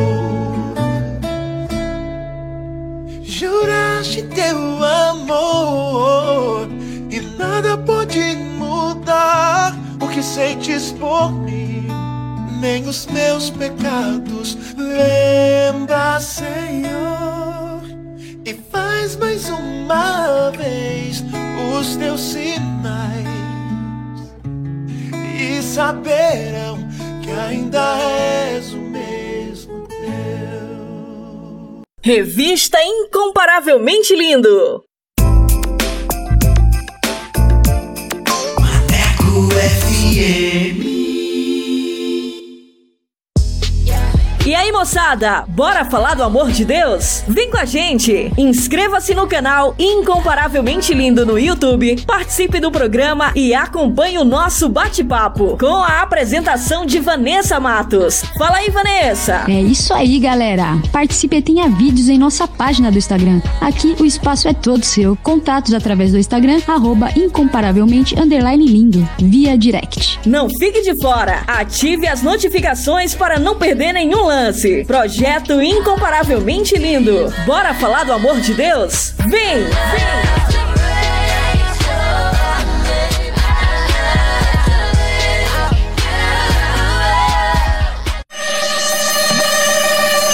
Quer mais músicas, notícias e reflexões no seu dia? Então baixe o nosso aplicativo na Play Store e ouça Maneco FM em todo lugar. Eu sempre estuvo aqui de você. Eu nunca me derrou de você. Por isso não puedo parar. Maneco FM, a rádio que te dá moral.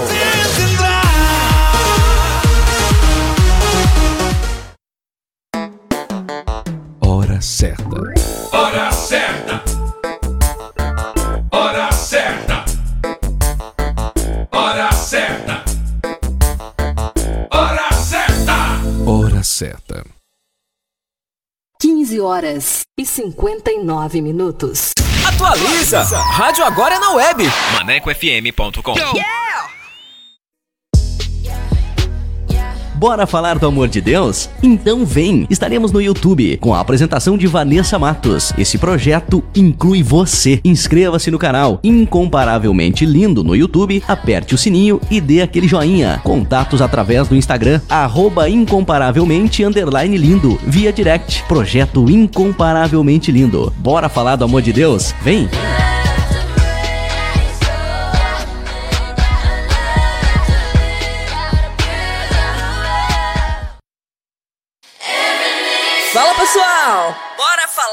Amor de Deus? O Incomparavelmente Lindo está na Rádio Maneco FM, com a edição Revista Incomparavelmente Lindo, a sua revista semanal, com a apresentação de Vanessa Matos, com um conteúdo exclusivo feito pra você. O programa vai ao ar todos os sábados e domingos, das 14 às 16 horas. Sintonize e participe, porque aqui o espaço é todo seu.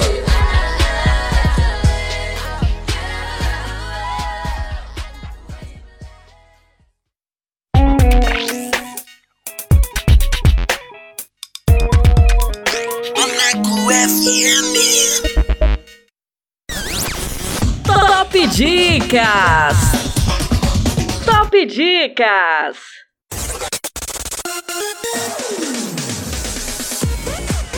E vamos com mais uma dica com o filme Uma Batalha de Fé. Wilde é o líder de um grupo de sobreviventes cristãos que está tentando viver o mais normal possível após um ataque eletromagnético que mudou os rumos da civilização. Em um mundo de caos, viver o dia a dia se tornou muito traiçoeiro, mas isso não é nada comparado a quando os portões do inferno são abertos e demônios surgem, determinados a procurar e destruir os cristãos restantes da terra. Produzido em 2019, direção David Times. Anota essa dica aí, maneca!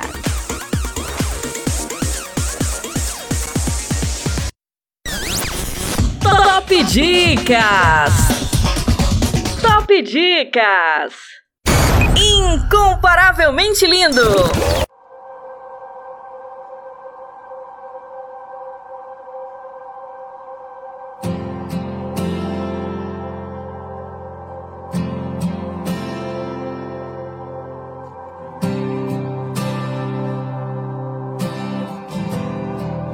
Tens liberdade aqui, Espírito de Deus, Espírito de Deus. Tens liberdade aqui, Espírito Santo, Espírito Santo. Tens liberdade aqui, Espírito de Deus, Espírito de Deus. Tens liberdade aqui, Espírito Santo, Espírito Santo. Eu sou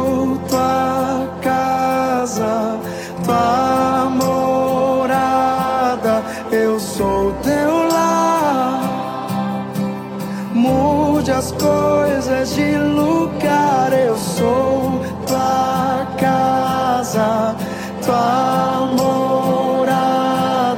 Eu sou teu lar. Mude as coisas de lugar.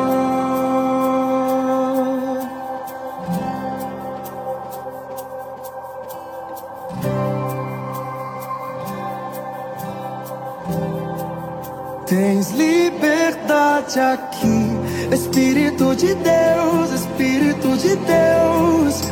Tens liberdade aqui, Espírito Santo, Espírito Santo. Tens liberdade aqui, Espírito de Deus, Espírito de Deus.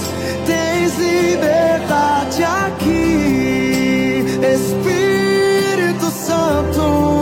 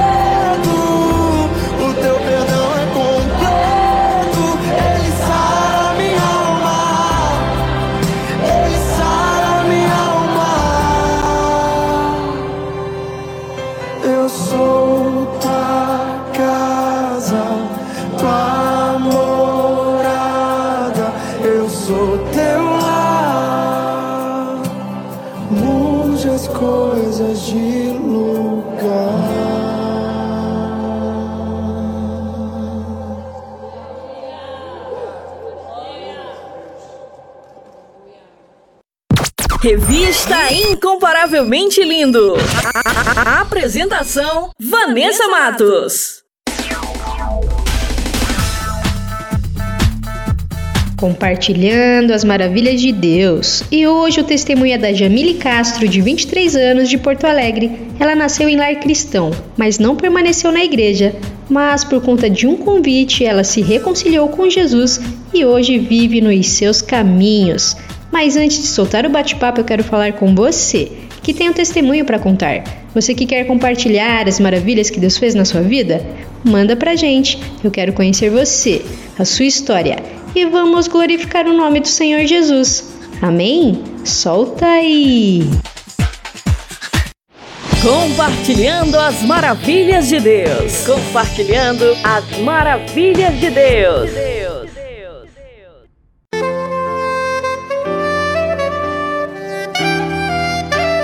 E estamos aqui com mais um Compartilhando as Maravilhas de Deus. E hoje o testemunho é da Jamile. Seja bem-vinda. Olá, paz para você e para todos os ouvintes. Estou muito feliz de estar participando desse programa abençoado. Você nasceu em lar cristão, mas você não quis permanecer na igreja na sua infância, né? Isso, Vanessa, eu nasci em lar cristão, né? A minha mãe, ela se batizou quando a minha irmã mais velha, um ano mais velha do que eu, estava na barriga dela, então desde que eu nasci ela sempre foi, né, evangélica e ela nunca se desviou, ela sempre continuou na presença de Deus. Então eu tenho uh, essa convivência assim de ir na igreja, de frequentar a igreja desde que eu nasci. E eu participei, né, na igreja até ali os meus 11, 12 anos, mais ou menos. Eu cantava no coral das crianças, ia na escolinha bíblica, uh, já cheguei a ministrar também a palavra nos cultos infantis. Então, eu conheci bastante assim sobre Deus e sobre a palavra de Deus até a minha adolescência, ali meus 12 anos. E aí, quando chegou a fase ali de escola, né, ensino médio, essas coisas, uh, adolescentes, uh, críticas, bullying que tinha na escola, uh, eu lembro que a igreja que a minha mãe frequentava, né, ela tinha a doutrina que só, só podia usar saia. E assim a gente seguia, né? E eu lembro que eu sofria muito bullying assim na escola, que as outras crianças uh, falavam, ai ali aquela menina ela só usa saia e tudo mais. Eu tinha o cabelo bem longo também. Uh, não cortava o cabelo, minha mãe não cortava o nosso cabelo. Então eu lembro desse, desse trauma aí quando eu era criança, assim, uh, indo para adolescência, né? De desses comentários aí e aí quando eu comecei a ficar maior, assim, eu comecei a sentir vergonha, assim, de, né, dessa, dessa questão aí de ser da igreja e tudo mais. E aí foi quando eu quis sair. Eu saí ali com uns 12 anos, quase 13. E aí saí, né, me afastei totalmente. Aí eu queria aproveitar, assim, queria fazer as coisas que eu não fazia antes, né? Uh, queria ser uma adolescente como as outras, assim. Queria me enturmar com as outras pessoas, né? Uh, ir nas festinhas, beber, que eu um, também não, né? Não, não tinha ainda uh, bebido nada de álcool, essas coisas, né? E aí eu quis fazer tudo aquilo que eu não fazia e não quis mais saber de Deus, me afastei totalmente, assim. Uh, eu não queria mais ir na, não, não queria assim, ir na igreja frequentemente como eu ia antes. Ia só de vez em quando, assim. Uh, fiquei rebelde. E aí a minha irmã, que é um ano mais velha que eu, que é essa que eu citei, que foi minha mãe foi batizou com ela na barriga. Minha irmã também, como regulava de idade comigo, também foi a mesma coisa. Aí a gente juntas, a gente ia nas festas e tudo mais. E aí eu fiquei um tempinho assim, afastada, né, de, da frequência que eu tinha na igreja, já não tinha mais, eu não, não ia com, tipo, não frequentava assim, né, toda semana como eu fazia antes. Acabei mesmo me distanciando assim de Deus por essa ilusão assim de querer fazer as coisas que eu não fazia antes, de querer ser igual aos, aos outros, né? Que eram da minha idade e tudo mais. E aí, né, fiquei afastada. Às vezes eu orava, assim, tipo, eu tinha um temor também de Deus para algumas coisas que eu via que não eram legais, por exemplo, drogas, ou fazer alguma maldade, fazer bullying, essas coisas eu nunca, nunca, sabe, me rendi a essas coisas, porque no fundo eu tinha aquele aquele temor assim de Deus. Eu conheci a palavra desde que eu nasci, então uh, coisas assim voltadas para o mal, assim, para o meu próximo, por exemplo, eu não, não fazia. Eu tinha aquele temor, né, de, de não fazer nada que fosse pro mal de outra pessoa. Ou até pro meu, por exemplo, drogas, né? Essa coisa aí. Então, foi basicamente isso. E mesmo vivendo no mundo, você não era feliz e começou a viver um quadro de depressão. Como foi essa fase para você? Sim, sim, eu não era feliz. Uh, aquilo era uma falsa ilusão, né, pra mim. Porque na hora ali que eu tava na festa, tá, tava legal tudo mais. Mas quando eu voltava para casa, eu sentia aquele vazio, sabe, em mim. Eu sentia que, que parecia que eu ficava pior, sabe?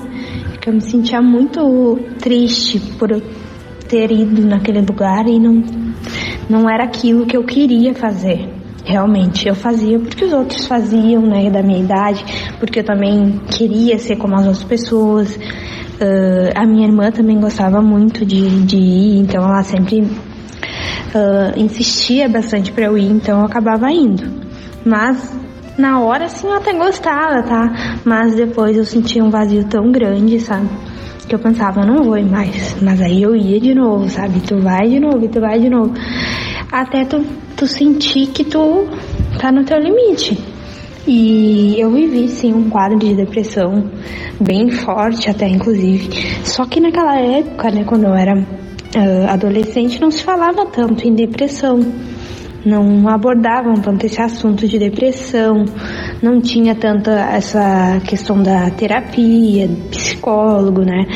Não tinha. E também a minha família, né? Uh, meus pais brigavam muito. Uh, minha mãe uh, foi casada com meu pai até, sei lá, uns cinco anos atrás. E a relação deles sempre foi muito conturbada e, e afetava também a gente, né? Os filhos. Uh, eu tenho mais quatro irmãos, essa irmã que eu cito, né? E mais duas irmãs e um irmão. E eu lembro que na minha adolescência foi bem difícil essa, essa, essa questão aí da minha família, né?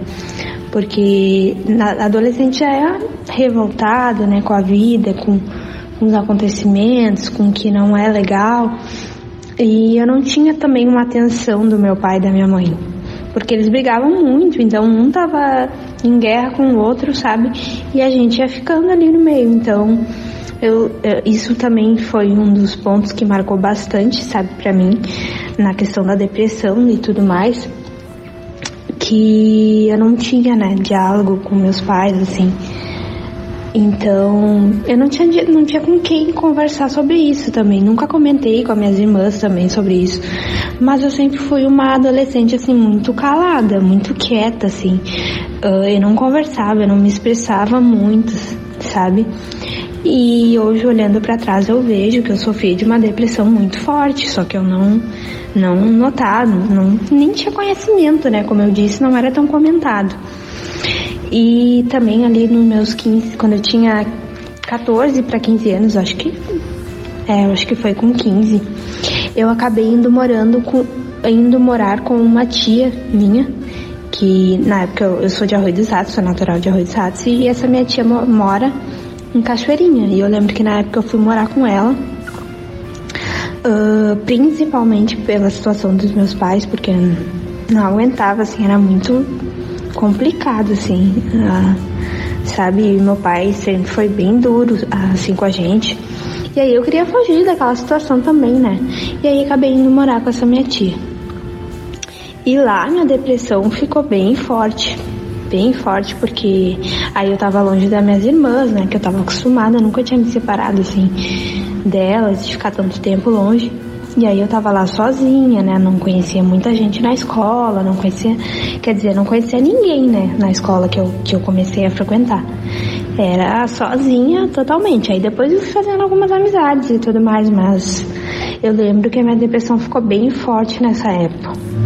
De eu até pensar assim, ai, eu no quarto que eu morava lá na minha tia era no segundo piso e tinha uma sacada no meu quarto. Eu já cheguei a pensar, ai, quem sabe eu pensar não, o inimigo, né, colocava um pensamento na minha mente. Ai, por que que tu não te atira nessa sacada? Ele colocava aquele pensamento para mim que, tipo, ninguém ia sentir minha falta, ninguém ia se importar comigo. Que a minha família às vezes não acabava não me procurando, não falando tanto comigo, né, como antes, porque a gente estava morando um pouco longe, eu não ia tão seguido para lá. Então eu lembro que foi bem forte, sabe, a minha depressão nessa época. E marcou muito, assim, essa época da minha vida. E como você voltou para a igreja e o que te levou a isso? Então, eu voltei, né, mesmo para a igreja ali com uns 18 para 19, mais ou menos. Uh, eu voltei da casa da minha tia. Uh, eu fiquei um ano morando lá e aí voltei. E aí no que eu voltei, eu voltei a fazer tudo que eu fazia antes, mesmo com depressão, mesmo sabendo que aquilo não me fazia feliz, eu voltei a fazer tudo de novo. Aí nas festas, a, a ter essa convivência com as adolescentes da minha idade. E assim eu fui até ali os meus 17 anos mais ou menos. Uh, nesse tempo aí das festas e tudo mais, eu conheci uma pessoa, né, um namorado. Comecei a namorar com esse rapaz quando eu tinha 17 anos, eu acho. E aí a gente terminou depois de um ano e pouco ou dois anos. E quando a gente terminou, eu fiquei muito mal, muito mal. E comecei de novo a ficar com aquela, aquele sentimento de depressão e tudo mais. Uh, foi bem difícil o término para mim. Por ter sido de repente meu primeiro namorado, né, e tudo mais. Mas com certeza também estava sentindo falta, muita falta de Deus. Isso foi só uma situação que, que aconteceu, mas nessa época eu já sentia muita falta de Deus na minha vida. Uh, daí eu comecei né, a frequentar mais a igreja, eu ia com mais frequência, mas eu, tinha um pensamento para mim que eu não queria ser cristã, eu não queria ser crente. Eu pensava, eu só vou voltar a ser cristã, a participar quando eu for mais velha. Agora eu tenho que curtir minha vida de adolescente. Mas eu senti um vazio tão grande, tão grande, uma tristeza tão grande, sabe? Uh, eu lembro que nessa época eu só ficava em casa, assim, basicamente. Eu comecei a parar de sair nessa época. Porque eu pensava, isso não tá me fazendo feliz. Eu vou para lá e eu volto e fico pior. Então é melhor eu não ir. E aí eu comecei a não ir, a ficar só em casa, trabalhar, estudar. Eu trabalhava, estudava, ia para casa e não saía, não ia em lugar nenhum. Mas eu também não queria ir na igreja. Eu só queria ficar quieta no meu canto. E eu lembro que as amigas, né, o pessoal da minha idade falava: "Ah, mas tu não sai mais, tu não faz, não vai nas festas, tu não faz as coisas que jovens normais fazem". E aí eu lembro também que a minha família falava que eu que eu tava depressiva, que eu tava mal por conta do término e tudo mais. Mas eu já tava sentindo muita falta de Deus, sabe? Deus já tava me chamando. E foi quando eu comecei a ir, né, mais frequente, que eu pensei, poxa, agora então, já que eu não vou mais em festa, já que eu não tô bebendo mais, já que eu larguei tudo isso, então vou começar na, eu vou ir na igreja, né? Ser que, que lá eu me sinta feliz. Porque eu não fazia nada daquilo que, que, desencadeava aquela tristeza profunda em mim, mas eu também não, não queria ir na igreja. E aí foi um, teve um dia que uma amiga minha, uma menina lá de Arroio dos Ratos, que é maquiadora, ela não era minha amiga ainda nessa época, mas ela me chamou assim do nada, me mandou uma mensagem perguntando se eu queria ser modelo dela, né? Que ela faria uma maquiagem em mim para tirar foto e divulgar o trabalho dela. Daí eu tá, aceitei. Só que essa menina, ela recentemente tinha se batizado e entrado para a igreja. Ela não era também e ela entrou. E aí eu fui lá fazer essa maquiagem, eu não era amiga dela. E ela me convidou, ai, tu não quer ir na minha igreja, que é a Assembleia de Deus? Tu não quer ir lá no culto de jovens? É bem legal, tu vai gostar. Daí eu, ah, pode ser. Porque também tem a questão que na igreja da minha mãe, era muito pessoal mais velho, assim, e eu não me identificava também naquele espaço ali, naquele lugar, naquela igreja. E então tem esse detalhe também. E aí ela me convidou para ir na igreja dela, no culto de jovens.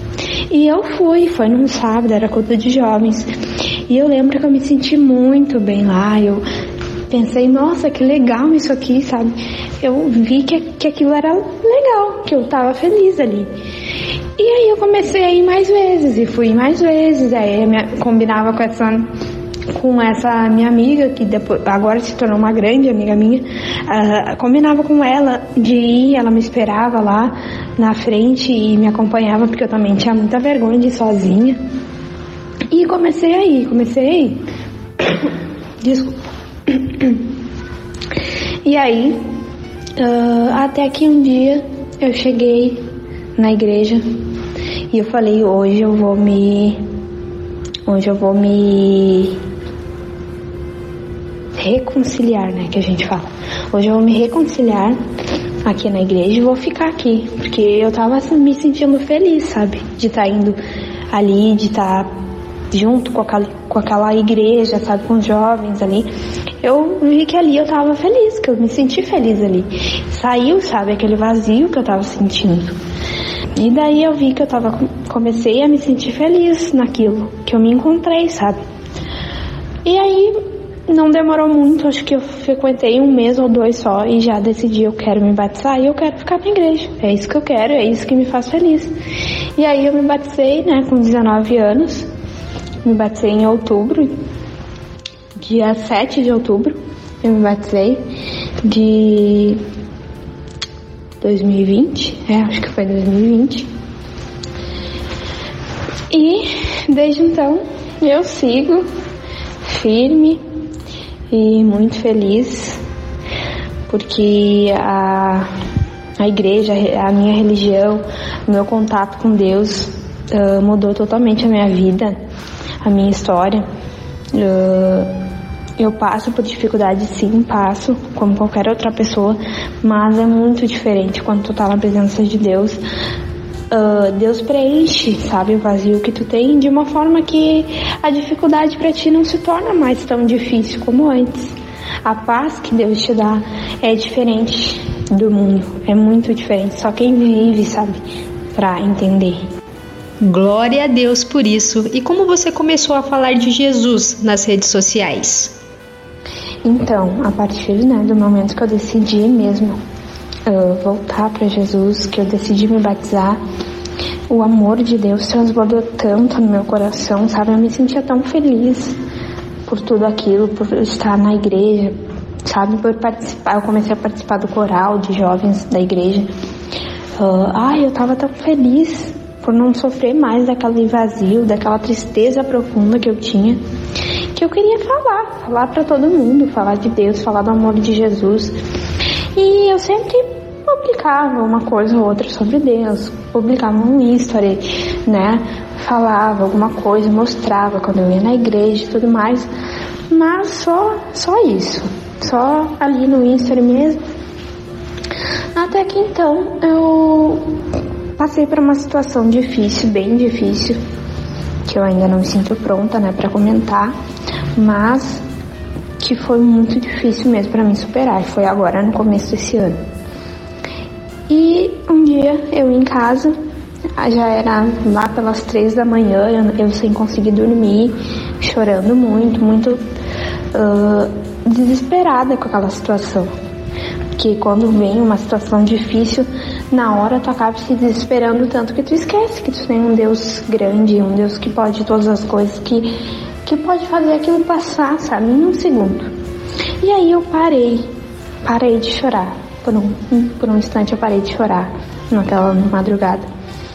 Aí eu pensei, poxa, eu tenho um Deus, eu tenho um Deus que é tão grande, tão misericordioso, tão amoroso, que me ama e ele não vai deixar que eu fique aqui desesperada, sem conseguir dormir. Essa situação não vai me vencer. Foi aí que eu resolvi eu pensei, quer saber, já que eu tô acordada, que eu tô aqui, não tô conseguindo dormir, eu vou fazer um vídeo e vou publicar no, no Rios. Porque talvez tenha alguém também nessa mesma situação que eu tô agora, de desespero, de sofrimento, que pode ser que essa pessoa não tenha o mesmo conhecimento de Deus como eu tenho. Então, eu vou fazer esse vídeo vou postar no Rios pra para tentar ajudar alguém que possa estar precisando, assim como eu. E aí eu fiz um vídeo, era, um, era assim um vídeo que eu tinha gravado na, na estrada, numa, volta de uma viagem que eu fui pra praia. Eu gravei aquela paisagem ali, daí eu coloquei esse vídeo e coloquei uma música linda do GC Aguiar que me tocou muito, me tocava muito, que eu escutava muito quando eu tava triste que era aquela, aquele louvor ainda tá de pé. Pode anotar, pois vai acontecer. E logo, logo Deus vai te surpreender. Não é pra entender, é só pra confiar. E aí eu coloquei esse trecho nesse vídeo da paisagem. E o vídeo viralizou, assim, deu mais de um milhão de visualizações, assim, muita curtida, muito comentário. E era realmente o que eu precisava ouvir aquele vídeo, que eu realmente precisava ouvir aquele de Deus. E eu enviei esse, esse recado, né, através desse vídeo para outras pessoas também. E aí foi aí que eu comecei, aí o vídeo viralizou. E aí a partir desse vídeo eu comecei a fazer mais vídeos, mais vídeos. Uh, e os vídeos, agora eu tenho um engajamento muito bom nos vídeos, né? Uh, já tenho um lá que tá com 8 milhões de visualizações. E eu tenho feito isso porque como um vídeo simples de 15 segundos toca na gente e pode acalmar nossa alma ouvir uma palavra de Deus. Então eu penso, por que não? Por que, que eu não, né, não vou dedicar uh, um tempinho para fazer isso se eu posso estar ajudando tantas pessoas com um vídeo de 15 segundos? E foi aí que eu comecei. E aí então a minha conta foi crescendo, hoje eu já tô com 36 mil seguidores, eu acho. É, acho que é isso. E sigo compartilhando vídeos motivacionais. Quando eu posso, eu, eu falo nos stories também sobre a palavra de Deus. Eu ponho um versículo. Uh, já fiz um vídeo também falando sobre um tema que foi sobre sobre perdão. E eu sei que eu tenho muito, muito caminho ainda pela frente. Eu quero evoluir muito mais ainda nisso, porque eu creio que nós cristãos a gente tem que invadir as redes sociais, né? E falar do amor de Jesus uh, no máximo de, de lugares possíveis. A gente tem que entregar sobre o amor de Jesus. Então eu acho que isso é uma forma muito linda de atingir pessoas que talvez nunca tenham ouvido falar de Deus. Então eu acho que, que é muito válido isso de falar de Deus nas redes sociais. Deus já tem as pessoas certas, né, para serem abençoadas através de nossas vidas. Então, o que a gente tem para compartilhar, né, nunca é pouco, né, sempre é muito para o reino de Deus, porque é Deus que prepara aquelas pessoas para receberem o que a gente tem para entregar, né? Então a gente só tem que fazer a nossa parte e compartilhar, né, tudo que Deus colocar em nosso coração. E eu gostaria que você deixasse uma mensagem abençoada para os nossos ouvintes. A mensagem que eu queria deixar para os ouvintes hoje uh, é baseada num versículo que me toca muito, que inclusive está na bio do meu Instagram, que é Josué 1:9, que diz: "Não te mandei eu, Seja forte e corajoso, não temas e nem te desanimes, porque o Senhor teu Deus é contigo por onde quer que andares. Esse é um versículo que me toca muito. Uh, e é exatamente, sabe? É exatamente isso. Não, não, deve, não devemos, não temos um porquê temer e se desanimar. Que nem naquele momento que eu tava muito mal, que eu tava aflita, que eu tava preocupada, eu tenho um Deus que me faz forte, que me faz corajosa, que vai comigo aonde quer que eu for. Então, a mensagem que eu tenho para você é: tá no momento difícil? Lembra, o Senhor teu Deus é contigo onde quer que tu esteja. Se tu tá num, passando por uma prova, lembra, o Senhor teu Deus é contigo onde quer que tu esteja. Ele não vai te desamparar no momento que tu precisar, ele não vai soltar a tua mão. Ele é contigo, ele tá contigo. Não importa a situação que tu esteja, não importa o quão desanimado, quão entristecida tu esteja. Tu é filha de Deus. E até nos teus piores momentos, tu continua sendo filha de Deus e tu continua tendo a força e a coragem que Deus te dá. Naquele momento que eu tava me sentindo mal, eu fui, eu fui forte até nesse momento, que eu estava desesperada, que eu não sabia o que eu ia fazer. Eu não sabia como eu ia resolver aquela situação. Eu fui forte e corajosa, porque eu tenho um Deus grande. E eu fiz aquele vídeo, eu tentei ajudar alguém. Até quando a gente está nos nossos piores momentos, a gente é forte para levar o nome de Deus, para falar do Senhor. E aí é que nos tornamos fortes. Quando no, nos piores momentos da nossa vida, a gente ainda assim uh, fala sobre Deus, a gente ainda assim confia no nosso Deus, aí é que a gente se torna forte. Quando a gente é fraco, aí a gente se torna forte. É bem o que diz a palavra do Senhor. Então, não temas, não, não, não temas, não te desanimes, porque o Senhor é contigo onde quer que tu vá. Ele está do teu lado 24 horas por dia. Ele sabe cada passo teu. Então a gente não tem nenhum motivo, nenhuma razão para temer, para pensar que a gente não vai conseguir ou que a gente não, não, não, não tem força mais. que a gente vai desistir porque acabou nossa força. O Senhor é a nossa fortaleza. O Senhor, teu Deus, Ele é contigo onde quer que tu for. Então, fica com esse versículo, com essa palavra, que esse é o recado de Deus para tua vida e para minha vida também, porque eu sou falha, eu sou fraca, tem dias que eu tô desanimada, tem dias que eu tô para baixo.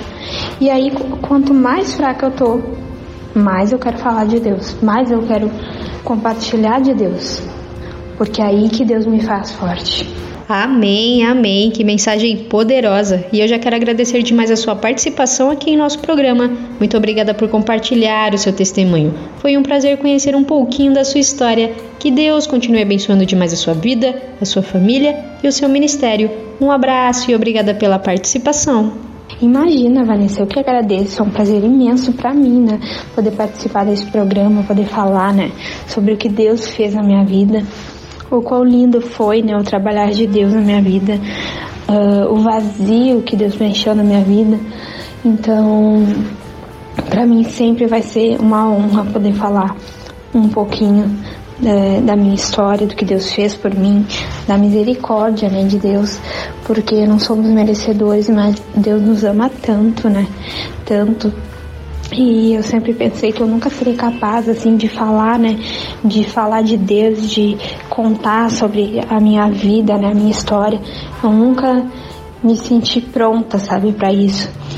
E nesse programa eu pude me abrir, falar, né, sobre o meu passado e também ver, poder, pude ver mais uma vez o quão Deus foi amoroso e, né, e misericordioso comigo. Então eu que agradeço demais, demais mesmo pela, pelo convite, pela oportunidade né, de estar aqui nesse programa incomparavelmente lindo, uma bênção né, para a vida de, dos nossos ouvintes. Uh, queria também aproveitar para deixar aqui minhas redes sociais, né? Uh, meu Instagram é arroba Jamile, Jamile com E no final, de mudo Castro, arroba Jamile de Castro. Uh, D seria de Dias, que é o meu outro sobrenome, não seria de Castro. Então é isso, gente. Agradeço, né, todo mundo que tá aí ouvindo. Uh, espero que Deus abençoe a vida de vocês e podem me seguir lá no Instagram, me acompanhar e me mandar uma mensagenzinha também de carinho se vocês quiserem, uh, falando que me ouviram no programa. Muito obrigada aí, Vanessa e toda a equipe do programa. Uh, desejo muito sucesso, né? Que o amor de Deus venha a ser compartilhado ainda cada vez mais para o mundo todo, né, através desse programa, que é uma benção. Então, muito obrigada mesmo e continuem fazendo esse trabalho aí lindo que vocês estão fazendo, que Deus vai honrar e abençoar a vida de vocês. Um beijão, muito obrigada.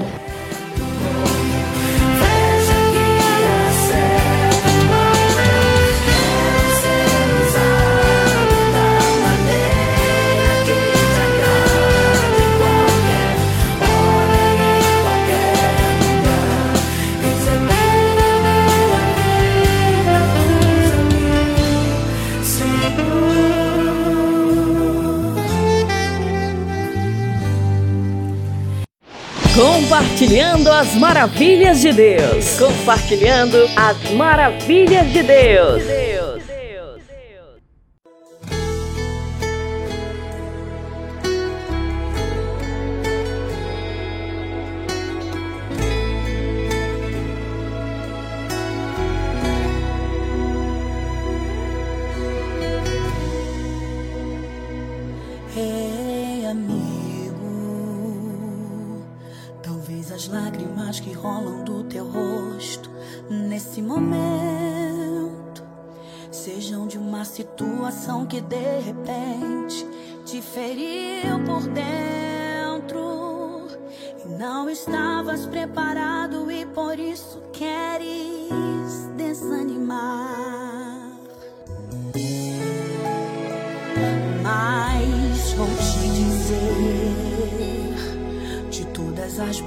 Palavras que o Senhor te disse, traga memória e haverá de novo esperança para tua história, porque Ele te sustenta e fará exatamente como prometeu.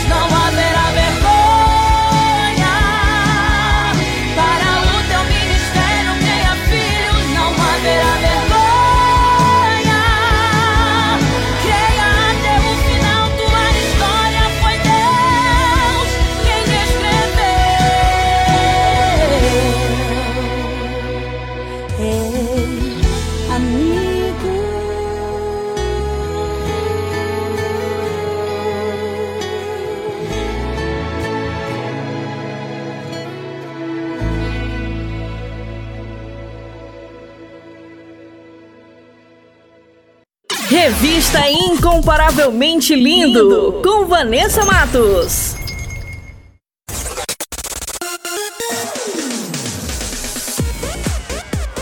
E o nosso programa está quase chegando ao fim, mas antes vou revelar as respostas do nosso quiz bíblico. Solta aí em 3, 2, 1.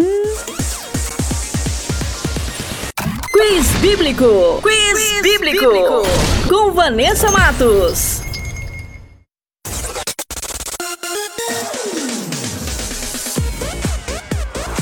E a primeira pergunta era: quem escreveu o Salmo 23? E a alternativa correta é a letra C, Davi. E a segunda pergunta era: Jesus curou 10 leprosos. Quantos voltaram para agradecer?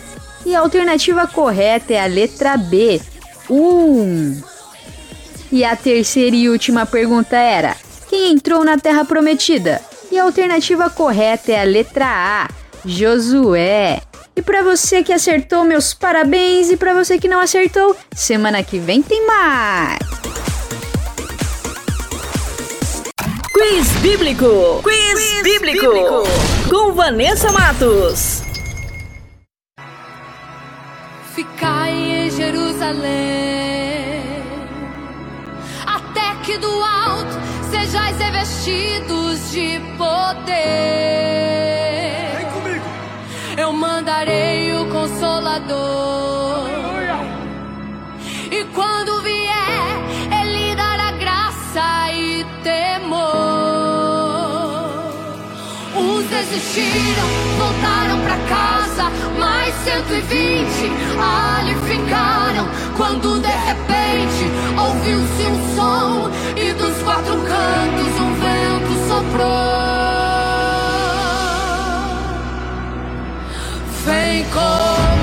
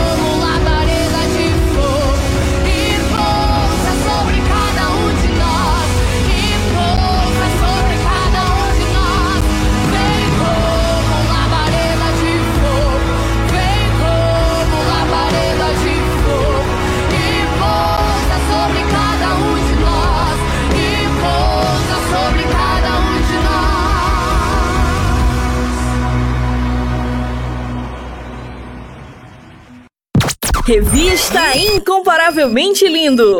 A, a, a apresentação: Vanessa Matos.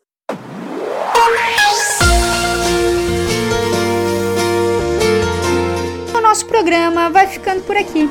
Essa foi a edição Revista Incomparavelmente Linda, a sua revista semanal. E temos uma novidade: todos os nossos programas estão disponíveis na plataforma digital do Spotify.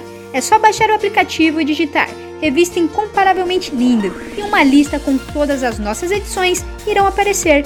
É só escolher e ouvir quantas vezes quiser. E aproveite e compartilhe o nosso conteúdo, abençoando quem você ama, quem está precisando de uma palavra poderosa. E nos ajude a fazer essa semente crescer.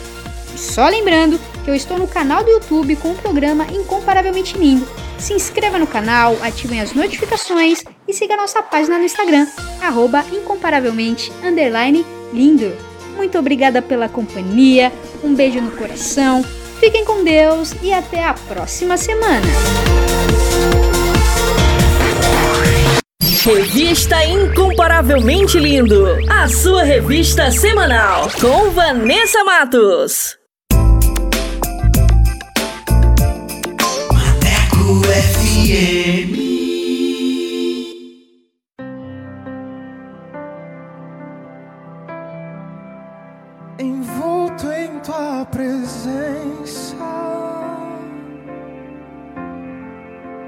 Aos teus pés é onde eu quero estar, em meio a tua santidade, aqui quero ficar.